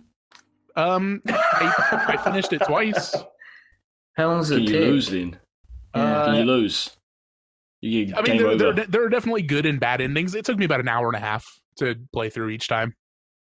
It's not like that Thirteen Reasons thing, is it? It's not like depressing No, at it's the not, end it's type of it's thing. Is it just about It's like folk a- chatting? It It's- sounds fun. It's about high school relationships, oh, right, yeah, okay. no. but it's like it's like really well written and cute, and like it really feels like like it, it feels really real, if that makes sense. Cool. It does seem interesting, and again, I reiterate what I said earlier about Lightseekers. I like when people do different things. hmm Um, Yeah, I mean, so it- I can. th- and the thing is, is that like like I said, like the first one is free, so if you don't like it, you're not out on any money. My time's money. Time I- is money. Okay, so and, and also the, the first one can be finished in like 30 minutes. So, Well, there Uh, you go. no, that's See, good. that's what you want. but yeah, highly recommended. Uh, Emily is away. Emily is away too. Everybody should please, Cool. please, please play these games. And just Okay. to fill in some of the facts that we missed off, uh, the first one was released 20th of November 2015, and the developer is Kyle Seeley. Okay. Yes. There you go. Seeley. Thank okay. you. Okay. Um, No, cool. I've got That sounds interesting. cool. I've got one more game to talk about, and I'll be very, very quick. I've got one more question for Brian. Do you, do you need do you need eleven plains cards? yes, you do. Do you need do you need that many? Because I'll, sh- I'll look. I'll show you what I've done. Okay, I'm not going to show you just now. because the reason I, the reason I brought in the word planes is because one of the game the game the last game I've been playing, you wander around on a plain um, that's got lots of grass and trees, and you've got sticks, and you've got bad guys. It's an open world. It's a Breath of the Wild. Um, Yes, the Legend I of Zelda. the Legend of Zelda. Okay. Um I'm. I'm not sure about it. It's a bit um it's a bit slow to get going, isn't it? I mean it's a bit is it a bit dull? I mean, does it get better? I mean I've played it for a bit I put about four hours into it so far and I've resurrected the tower and it's really kinda not getting anywhere, is it? Does it get better? It's better from the beginning. It's Yeah, I think. I, I I think that game is amazing from the very beginning. So Okay, that's fine. if, if you Well, there if you don't then. like it, you don't like it. Like that's fine. I've got a loan of it on the Wii U, so I've kind of been. It's kind of a bit slow. It's slowish. I can see where the love is coming into it because it's quite it's quite nice. I have been playing it. I'm not slagging it off. I've just found it maybe a bit slow at the beginning. I think I need to play it an awful lot more. But that's it's kind of what I've been. It's kind of what I've been up to and what I've been I've been doing. I don't want to spend long on it because presentation wise, it's fantastic. It's beautiful control wise it's phenomenal it's doing things with a control scheme that i'm sitting there going why don't other inventory management games do this hmm. already and we're already like i mean the first couple of hours you're going nintendo have just you know they've just went okay here's the bar right? See the top of the mountain? We're placing the bar at the very very top of the mountain. So i reckon i'm in for an absolutely phenomenal experience. But you guys have talked about it on the last couple of episodes. By i have jumped in. I haven't bought it. I've got a loan of it from uh, one of my brothers, so it's on the it's on the Wii U. I haven't noticed anything bad in the frame rate type of thing. Um, Yeah, I've, heard, been- it just gets bad in like the in like the forested areas. Other than that, it seems like it's mostly fine, even on the Wii U. No, I mean it seems. I mean it seems perfectly. I mean it seems perfectly good so far. Um, so yeah, I'm really, really, I'm really, really kind of enjoying it. So that's all I got to say about that. I know you guys have spoken about it before, and I don't want to be wasting lots and lots of time because we have been No, talking for some time. It's So fine. there we Breath of go. the Wild's worth talking about. It's awesome. That's very, very cool. Um, I have we spoken about what we want to play, what we've been playing. Shall we move on to questions? We have. What do we move on to some listener responses? Yes. What is our question this week, Brian? Uh, our question this week is What are your E3 predictions? Is there anything in particular you're hoping to see? And I'm guessing we're going to have lots of requests for Bloodborne 2 or hopes. Oh, uh, I haven't actually looked at them. This is me speculating. Um, I bet there is a Demon's Souls uh, HD remaster hope. Uh, why don't we Why don't we just go ahead and read this first response here from Big Papa Nito uh, at Glabrous Nito Hey, Uh, big I'm right. Nito. says says Demon's Souls remaster. Although I have been hoping for that ever since my PS3 died. If not that, I'll settle for Demon's Souls 2. Um, I'd rather settle for anything else, to be honest. Do you know what I mean? I, I don't I think really I really want a Demon's Souls remaster. I don't think a Demon's Souls remaster can save it. Um, you know, being honest, let's face it. No, be Come on. really honest. Do you really Be dislike really, Demon's Souls? really- be really, really honest, guys. You can't like everything. If everybody liked everything, or everybody liked the same thing, you wouldn't get different things. Just because You're right. I, I agree. I painstakingly wrote a 3,000 word essay that is on your flipping website about what I thought true. about Demon's Souls. Do you know what I mean? I've laid my, I've, I've nailed myself to the mast. I've put myself out there and I said I put myself through it and I played it. Yeah. But if I think, do you know what? It's, it's a game of its time. And I yes, think I if can, they went back, that. If they went back and they remastered it, they'd have to do a lot of stuff to remaster it. See, that's the I thing is I don't want them to do any of that stuff. I just want them to. I just want them to put it out so that I can Do play it on PS4. Do you? But you have the nostalgia, I guess, whereas you didn't play it originally, did you, Richard? No, I didn't play it. I didn't play it originally. As I said, I kind of like I was one of these people that hit the wall, and then um, I played it after I played Demons. After I played Dark Souls. So when I you're, started, you're you're also a real Johnny Come Lately on it. You didn't actually even make a real effort in it until last year. no, exactly. So I mean, and then when I played it, you know, I was It was um, amazing. Exa- well, when I played it, it was a six. um, you know, look, I've written this all down. If you want to know my thoughts and trolling people that like Demon's Souls, I understand that people have a lot of love for the game, but the the question is, people want a Demon's Souls remaster, and I don't think that you would get a Demon's Souls remaster. I think what you would get is you would get Demon's Souls Plus. So you would get there was there'd be no way they would let this go to the market in the state it was, which is cleaning up the frame rate and cleaning up the graphics slightly. They would end up doing something, and then I think it's such a delicate IP that I don't think they've got. I don't think they've got the minerals to put out a remaster on there because it's like one of these things. Who's gonna Who's gonna buy it? Are lots of people gonna buy it? Do you think? Is there a market out there? I mean, this is what we've got to decide on these things are there enough people out there that would actually go ahead and pick up Demon's Souls? Or would they have to give it away on PS Plus? I think probably they'd have to give it away on PS Plus to get anybody to play the remaster. I don't know. I, I, I think that the, the the wave is strong enough for Souls content at this point that people who either didn't have a PS3 or don't have a PS3 hooked up anymore would. I, I think there would have, definitely be a big push of people buying Yeah. it and playing it. Yeah, I mean, I think, yeah, I mean, I think it, um, yeah, well, I mean, yeah, it should be, um, it'd be interesting to see. I, um, it'd be interesting to see what they do. Um, I would personally like to see them, um, do Bloodborne 2, but I would like them to do Bloodborne 2 like they did Dark Souls 2, which is to take take it, take the character and throw you somewhere completely different and take you on a different exploration. Um, I think Mm. going back to Yharnam again would be a mistake. To involving any of the existing characters would be a mistake.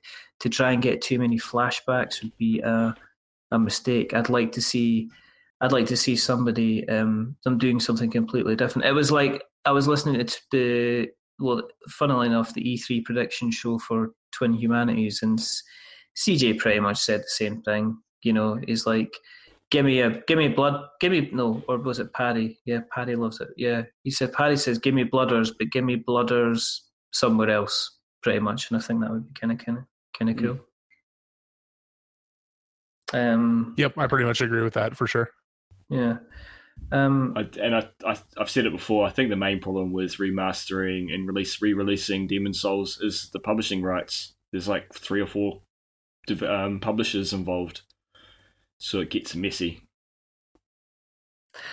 I, I, yeah, I think yeah, I think it's kind of like the would it end up? At, I mean, Sony are pretty good at kind of mucking around with the Spider-Man Spider-Man IP, so I think that was the latest thing I listened to from you guys talking about the Spider-Man IP, Yeah. and then kind of borrowing it and, and, and nicking it and taking it away and stuff like that. And I wonder if Sony would be able to kind of kind of cut a a kind of a deal to say, well, let us borrow this IP and, and, and, and muck around with it.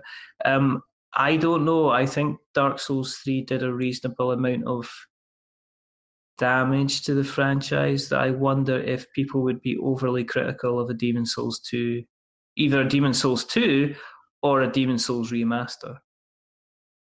You know, Yeah. it would have Yeah, to see. you're right. Maybe maybe it needs more time.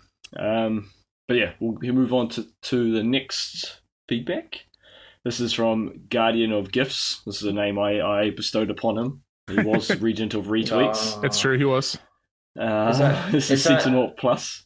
Is that Dave? Uh, It is. Yes, David Cox. old Uh, you're also a host of Monster Dear Monster and Crouching Tiger Hidden podcast. Which is fantastic, by the way. I've been listening to it and I've been catching up on it and I'm really enjoying it. So if you Yeah. haven't checked out, it is Dave and it's Vader talking about fighting films, Kung Fu movies. kung fu movies. It's Best fantastic. movies around. Um, but he wrote, was hoping for Death Stranding info, but I'll settle for FromSoft news. Either Armored Core or preferably a new IP. Yep, I think I think it's probably going to be quite consistent with From Software hopes. Yeah. Agreed. Um, yeah, I kind of never played Armored Core, but I think I would be keen to try something new to bright, you know, broaden my horizons. So I think, a- yeah, I a think new I Armored think Core- a new armored core with like new from software sensibilities could be interesting for sure. yeah, Or would they make it too simple though to make it as accessible as possible? Because um, one of the things I heard from it was it was one of these games that you really, really kind of got through the layers if you put in like forty plus hours kind of thing into it. And is there enough space to kind of do that? Um, you know, I, I mean, have you played Dark Souls? yeah, that was. I mean, as I say, that was okay. I mean, I kind of drift, It's I Lords just- Fallen, right? Yeah, yeah, absolutely. I mean, that's you know, I think it, I think people kind of. It's like, do you know what it's like? It's like moving up from drinking white wine into red wine. If you look at it that way. Yeah, Red wine You just know. has so much more depth of flavor. It does. I think that's what happens. I think at the beginning, if you dip into Lords of Fall, Lords of Fallen like really, really quickly, then you kind of go, "Oh, this is a bit tart," and don't like it. But it obviously, once you've kind of drunk the cup empty that is Dark Souls, and then you kind of move up a grade and start to get into Lords of the Fallen, the slow sippage, I think you'll learn to appreciate the body and the flavour um, over a longer period of time, and then you'll look forward to, to other IPs it's producing. I believe that you know they've got a cheeky little Chardonnay in the, the form of the Surge, which I'm looking forward to grabbing with both hands and, and playing. And meanwhile, That what's was Dark. Souls? What's Dark Souls offering? Dark Souls 3 DLC, which nobody's really liking. So there you go. I'm telling you, time's gonna time's gonna tell on this thing. Do you know what I mean? I'm just saying. Uh, hey Vader, yeah. Why did we let Richard on this podcast? I don't know. It's your fault. No, it's Jeremy's fault. It's Jeremy's Jeremy's dumb fault for, roof. not, for his dumb roofing. Oh, Um, Um. But yeah, you uh, uh also uh, old man Dark Souls asked Steps Vayu replied to Cinchnaut Plus uh, and said, "You stole my answer verbatim," which was very funny. Um. Oh, then we got um, the some kind of uh, the the man that speaks truth, the the revoter, as he you know because as he changed his name yesterday True. because some, something went on in the country. some sort of election or something. I don't know. yeah, and you know it's really good to get young people out there and putting crosses in places. Um, but uh, yeah, I mean this goes back to I said I kind of said they should remaster Bloodborne, improve the frame rate. That's it came out as framers, and the gra- and the graphics and the gameplay. And then somebody replied. Yeah, I was. Uh, then- I, I was. I was going to put that that exchange in the show notes, so you didn't have to read the whole thing. Oh my goodness. Somebody replied and I went, Oh my goodness, I don't know this person. This person probably doesn't know me. They've probably seen the kind of the trailer stuff through they're probably a, a very decent, upstanding member of the community. And we're genuinely answering, Well, can I just ask what aspects of the gameplay that you were gonna kind of you'd like to change? Yeah, because because they started off with "I don't want to poke the hornet's nest."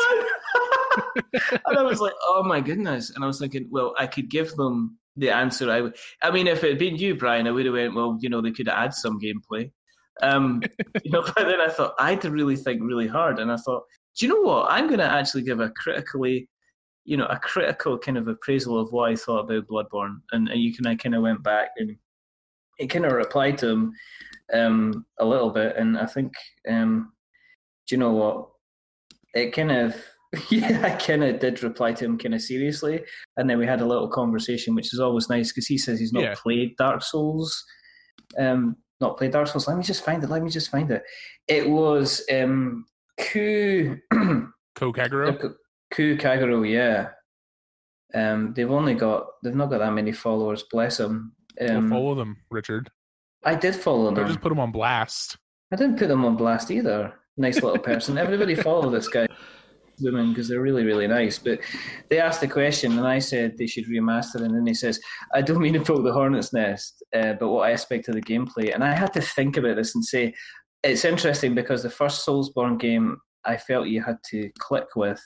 I didn't enjoy the first part of the game at all. But once I did, though, it's wonderful that it demands an immediate second playthrough. I don't think the game prepares you for Gascoigne at all.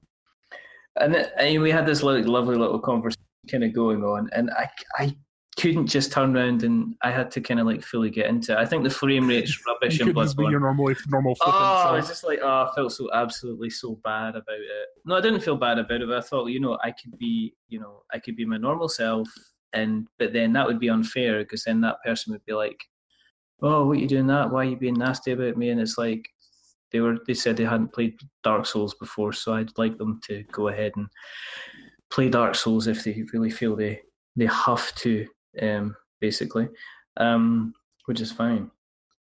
So there you go Mhm.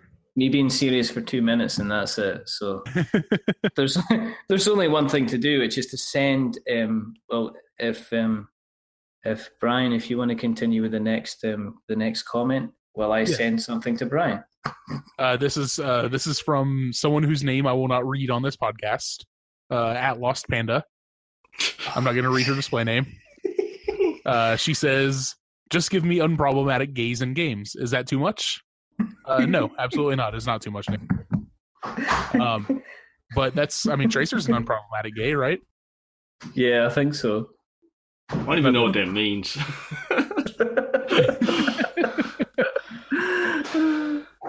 I hope you get your wishes, Nikki. Me too. so do I. Yeah. Is she going for kind of Genji Pro at the moment then, or what? is she Yeah, doing? she, she's trying to. She's trying to become a pro Genji. Uh, just got to listen to her on the. She talks on the Salt Report about that as she goes on. It's quite It's very quite funny. fun, It's quite interesting. All right, Uh, Vader. What does uh, Jonathan say? Uh, Jonathan. Jonathan Finari? Finari? I didn't. I don't recognize his name. Is this a new listener? I don't recognize them either. Welcome. Um, prediction: Doom Two is announced. Okay. Uh, looking forward to seeing God of War and Star Wars game. Amy Henning is working on a Star Wars game. Oh, Amy Henning, whatever her name is. Amy, how do you say the name? Henning. I, yeah, it's. I, I think it's actually Hennig with without an without the third N, but I'm not positive. Oh, okay. But yeah, um, yes, I could see Doom Two being announced because Yes. it did really well. Can Yeah, that, that was- first one was very very well received. Well, it, it seemed like beforehand it came before it came out, people were kind of like, uh, not so sure, and then it came out and was like, oh, this is good. Yeah, well, that's So- because like before the game came out, like the uh the like multiplayer tests that they were doing, and then the uh like the the betas and stuff that were coming out, and all the previews uh didn't seem very positive. And then all of a sudden the game came out, and everybody was like, "Holy shit, this game is actually awesome!" Yeah. What happened to wasn't Doom Weren't they doing some kind of forge thing where you could make your own levels? I think that might still be in the game. I'm not sure though. I think it's just like a multiplayer thing though, isn't it? I don't know, because I remember them making such a big deal about it beforehand, and that's what people were like, yeah, not so sure. Um, but now I haven't heard anything, anyone talk about those, because they made like a whole fancy engine or something around it, didn't they? Where it was like easy to make your own levels. Yeah, it's like it's like they like snap together or something. It might actually be called like Snap Map or something like that. Yeah, that sounds about right. And see, I kind of like that idea because I remember back in the day, like my neighbor, he would um, mod like the old Wolfensteins and the old Doom, like go into like changing, like turn all the dogs from Wolfenstein to um, facehuggers and made a whole like aliens map, like a map editor. Mm-hmm. So I kind of like the idea of it, but yeah, it's funny that it hasn't really we haven't seen anything from it. But um, yeah, and God of War for sure. I'm keen to see that. I want to play bearded Kratos. Yeah, yeah. sweet. Got to play Dark Souls, God of War. Um, and yeah, and also like whatever Star Wars game uh, Hmm. comes out, I will be excited about. Let's be honest. It's almost it's like you do some kind of podcast on it. it's almost like that. Richard, what is what does the amazing Bar- Baron Badger say? the amazing Baron Badger, Ninja Badger 7, says Bayonetta 3 would make me a happy badger. Oh, and Bloodborne too, because more Bloodborne makes the world a better place. Um, Bayonetta makes the world 3, go round. yeah, Bayonetta 3, I can see that. I can see that because they're very mechanically, they're absolutely fantastic games. Um, and again, there's something that I have got sitting on the Wii U. So, um, but it's the disc version, so it means the little man doesn't have access to them, which is probably a good, probably a Probably good, for the best. probably a good thing. Um, Bloodborne 2, because more Bloodborne makes the world a better place. Uh, I've already raised my points on this. Yes, that would be Yep. fine as long as they took it out of Yharnam. Yep. Give Pretty us give us Old West Bloodborne. Yes. Jer- Jeremy's Give been us- beating that drum for a while, and I fully agree. I think it would be Yeah. amazing. Yeah. Give me um yeah, give me give me anywhere else except where it was before and that would be absolutely fantastic. I'd be really, really, really kind of up for for that kind of thing. Um yes. Do you know, do you know what would be fun? Because we're getting all of the same styled games. What if like From Software did a completely different genre, but based on like where some of these great ones come from? Because like that, that virtually aliens from another planet, universe, whatever dimension. Give Well, us then- a game that's Mm. completely out of like left field. That's based in like yeah, where the great ones come, where cost comes from. How that would be kind of cool. Yeah, I think that the only thing they have to watch out with that is the the surge has kind of set the bar on that, and they would have to really match that. he says as someone who hasn't even played that game yet. I haven't, I'm, I'm waiting until it reaches a reasonable price Well, listen, if it's so good, why wouldn't you want to pay full price for it? because um, Because it's paying bad. because pay, pay, paying like paying any any huge amounts of money for a video game nowadays is just doesn't sit right with Yeah. me. It's Yeah, gone all on so his miserable. cardboard. Yeah, exactly. Cardboard's different, you know. Um, that's a completely different thing. Um, okay, Brian, I've sent you something on Twitter. Yes, I will. Uh, I, I will watch that after after the podcast, or perhaps as Don't we're lose doing your wrap up, I'll watch it. um, yeah. Um, says I mean, um, yeah. So we have So, yeah, so- Uh, John Gamble uh, at 99 Dexterity uh, Mhm. says uh, Bloodborne 2 ideally in a better world, perhaps Dark Souls or Demon's Souls remaster. Bayonetta 3 would be hype. I feel like I feel like our listeners share a the same opinions as us guys. I think Although- I think some and- of them and with each almost other. do.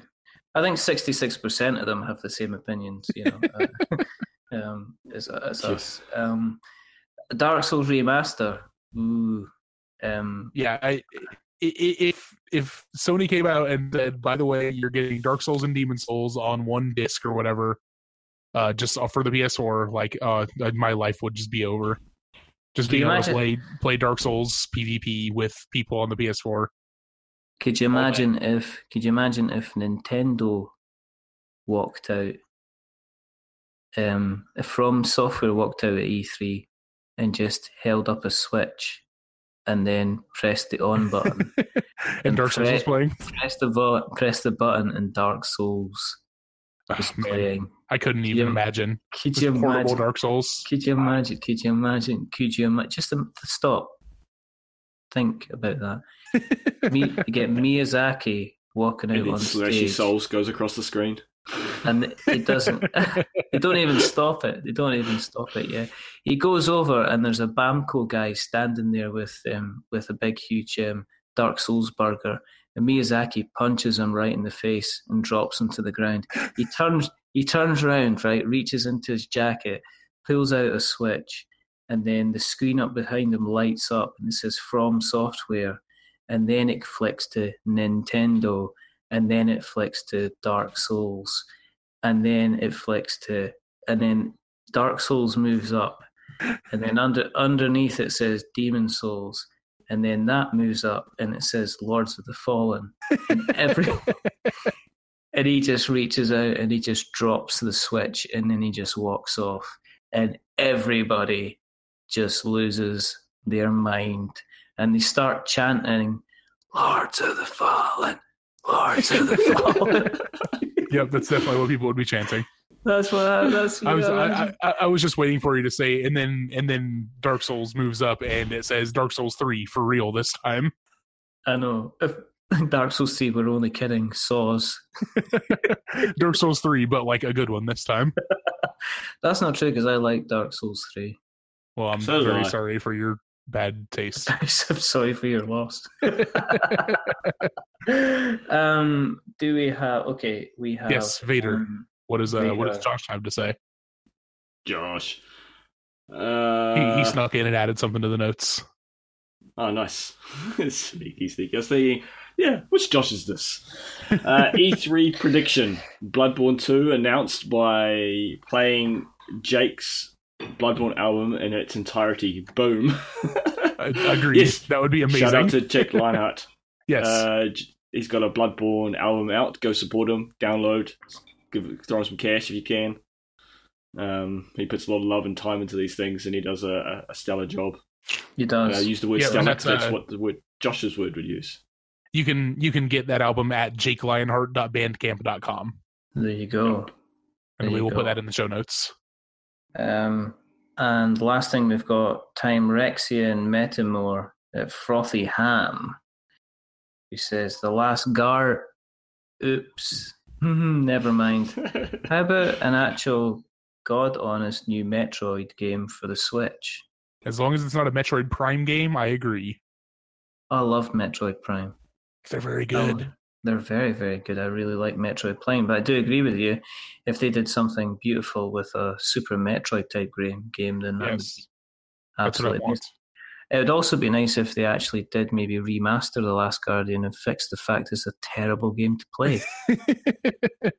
you know, I never did I never did buy that game, so I don't have any opinions on it. I've read some people that say, "Oh, the emotional journey is so good." I've read somebody else going, "Yeah, but it's no use if you every time you tap the left strike, left stick, you jump off a cliff." Well, my, my main um, knowledge of the the Last Guardian is Cliff being really really angry, and then at the end saying complete turnaround, love the game. Once he finished Oh, it, dear. I'm that's my sure- only. Yeah, I don't know. I don't know. We shall see. We shall see.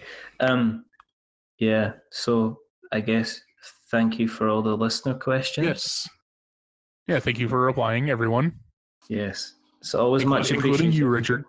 You're always welcome. Remember that you can always, if you ever want to ask questions for the next episode, we'll always release a question and make sure you jump on the bandwagon and get them out. We always try and release the question at least three days before the uh, recording of the episode. Um, so keep an eye out. Make sure you're following us on Twitter to keep an eye out. And, and uh, if you ask a question, you'll always get a mention on the show because that's what we like to do for our fan What's- base. That's true. What's Richard, where, handle, Richard? where yeah, where, where where can they they mention us on Twitter? Um, they can find us at um, Dark Insight Pod Um, Oh, you can done. also go to good. dark. You can also go to darkinsight.net, which is worthwhile going, not just going for the episodes, but you can also find there's regular kind of reviews and thought pieces uh, written up by various different members of the team. And there's even that um, aforesaid mentioned Demon's Souls review that or thought think piece that was written up by my good self. But remember, if you have liked um, what you hear tonight, what you've heard tonight, um, we um, we obviously appreciate any kind of spreading of the word. So if you think somebody would like listening to the show, then point us in our direction. Um, if you like us that much and you like us, want to even give us a little virtual hug, um, if you nip over to Apple Podcasts and if you search for Dark Insight, you will find us there. Feel free to drop us um, a review. Um, five stars is always good. Um, 10 stars is always better, but I don't think you can do that. Um, and anything along those lines, drop a subscription, drop a like, drop a subscribe um, on your normal kind of podcast catcher as well. If you want to email us, um, is it still Dark darkinsight at gmail.com or do we have a podcast pods at darkinsight.net? Is that running as well?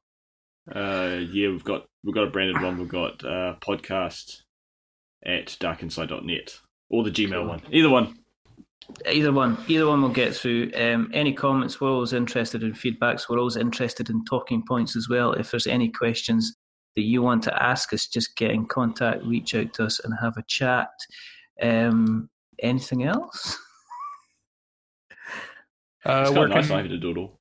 Where, where, where can people find uh, us personally on Twitter, Richard? Um, you can find um, well if you like your um, if you like your gentleman kind of Antipodean and from the south side of the equator, then you can go and uh, follow Mr. Vader Van Odin, and you can pretty much find him on most places if you search for Vader Van Odin.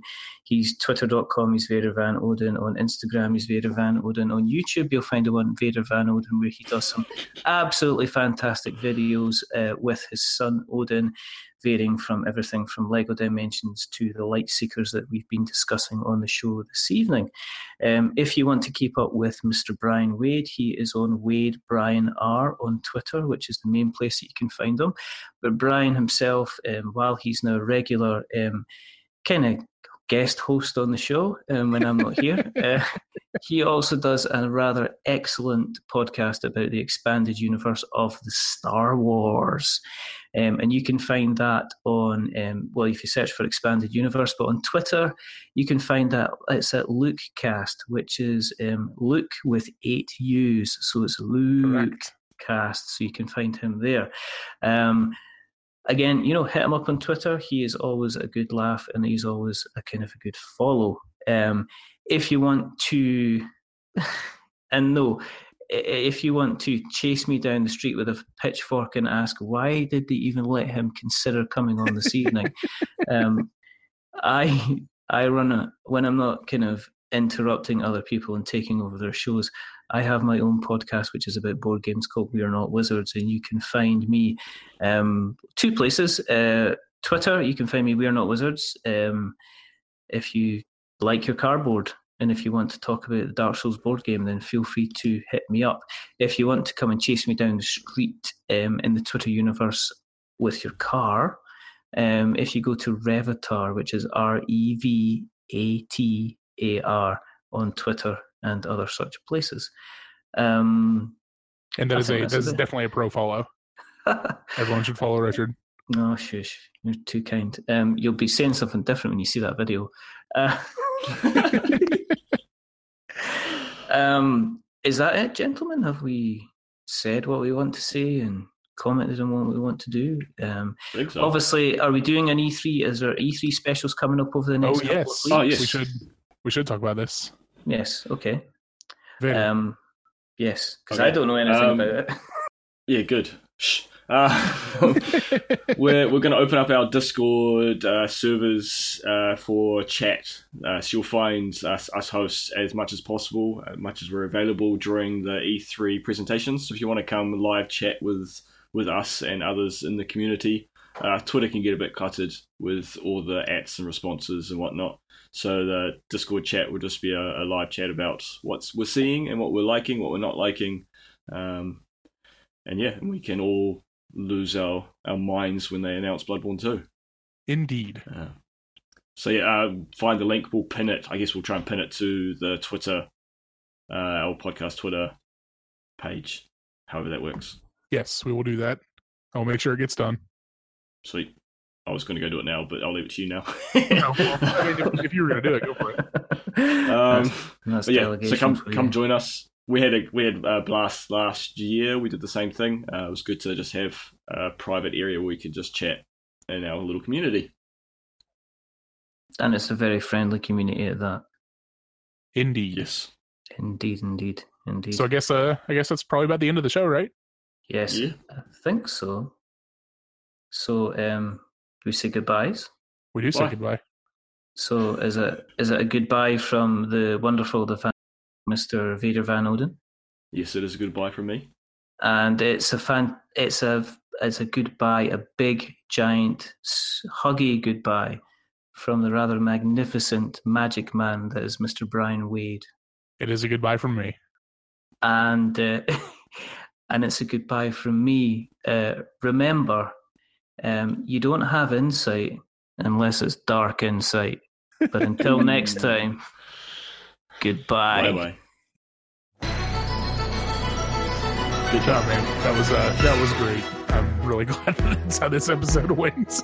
Can you hear my heart So stop- stop recording. Tired of Yeah. feeling Never really. I was kind of, I kind of thought I stepped over the line by just jumping in and taking over. To be honest, yeah, it was, it was different. It's funny.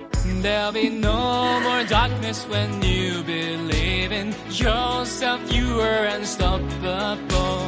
Where your destiny lies, dancing on the blade, You set my heart on fire. Don't stop us now.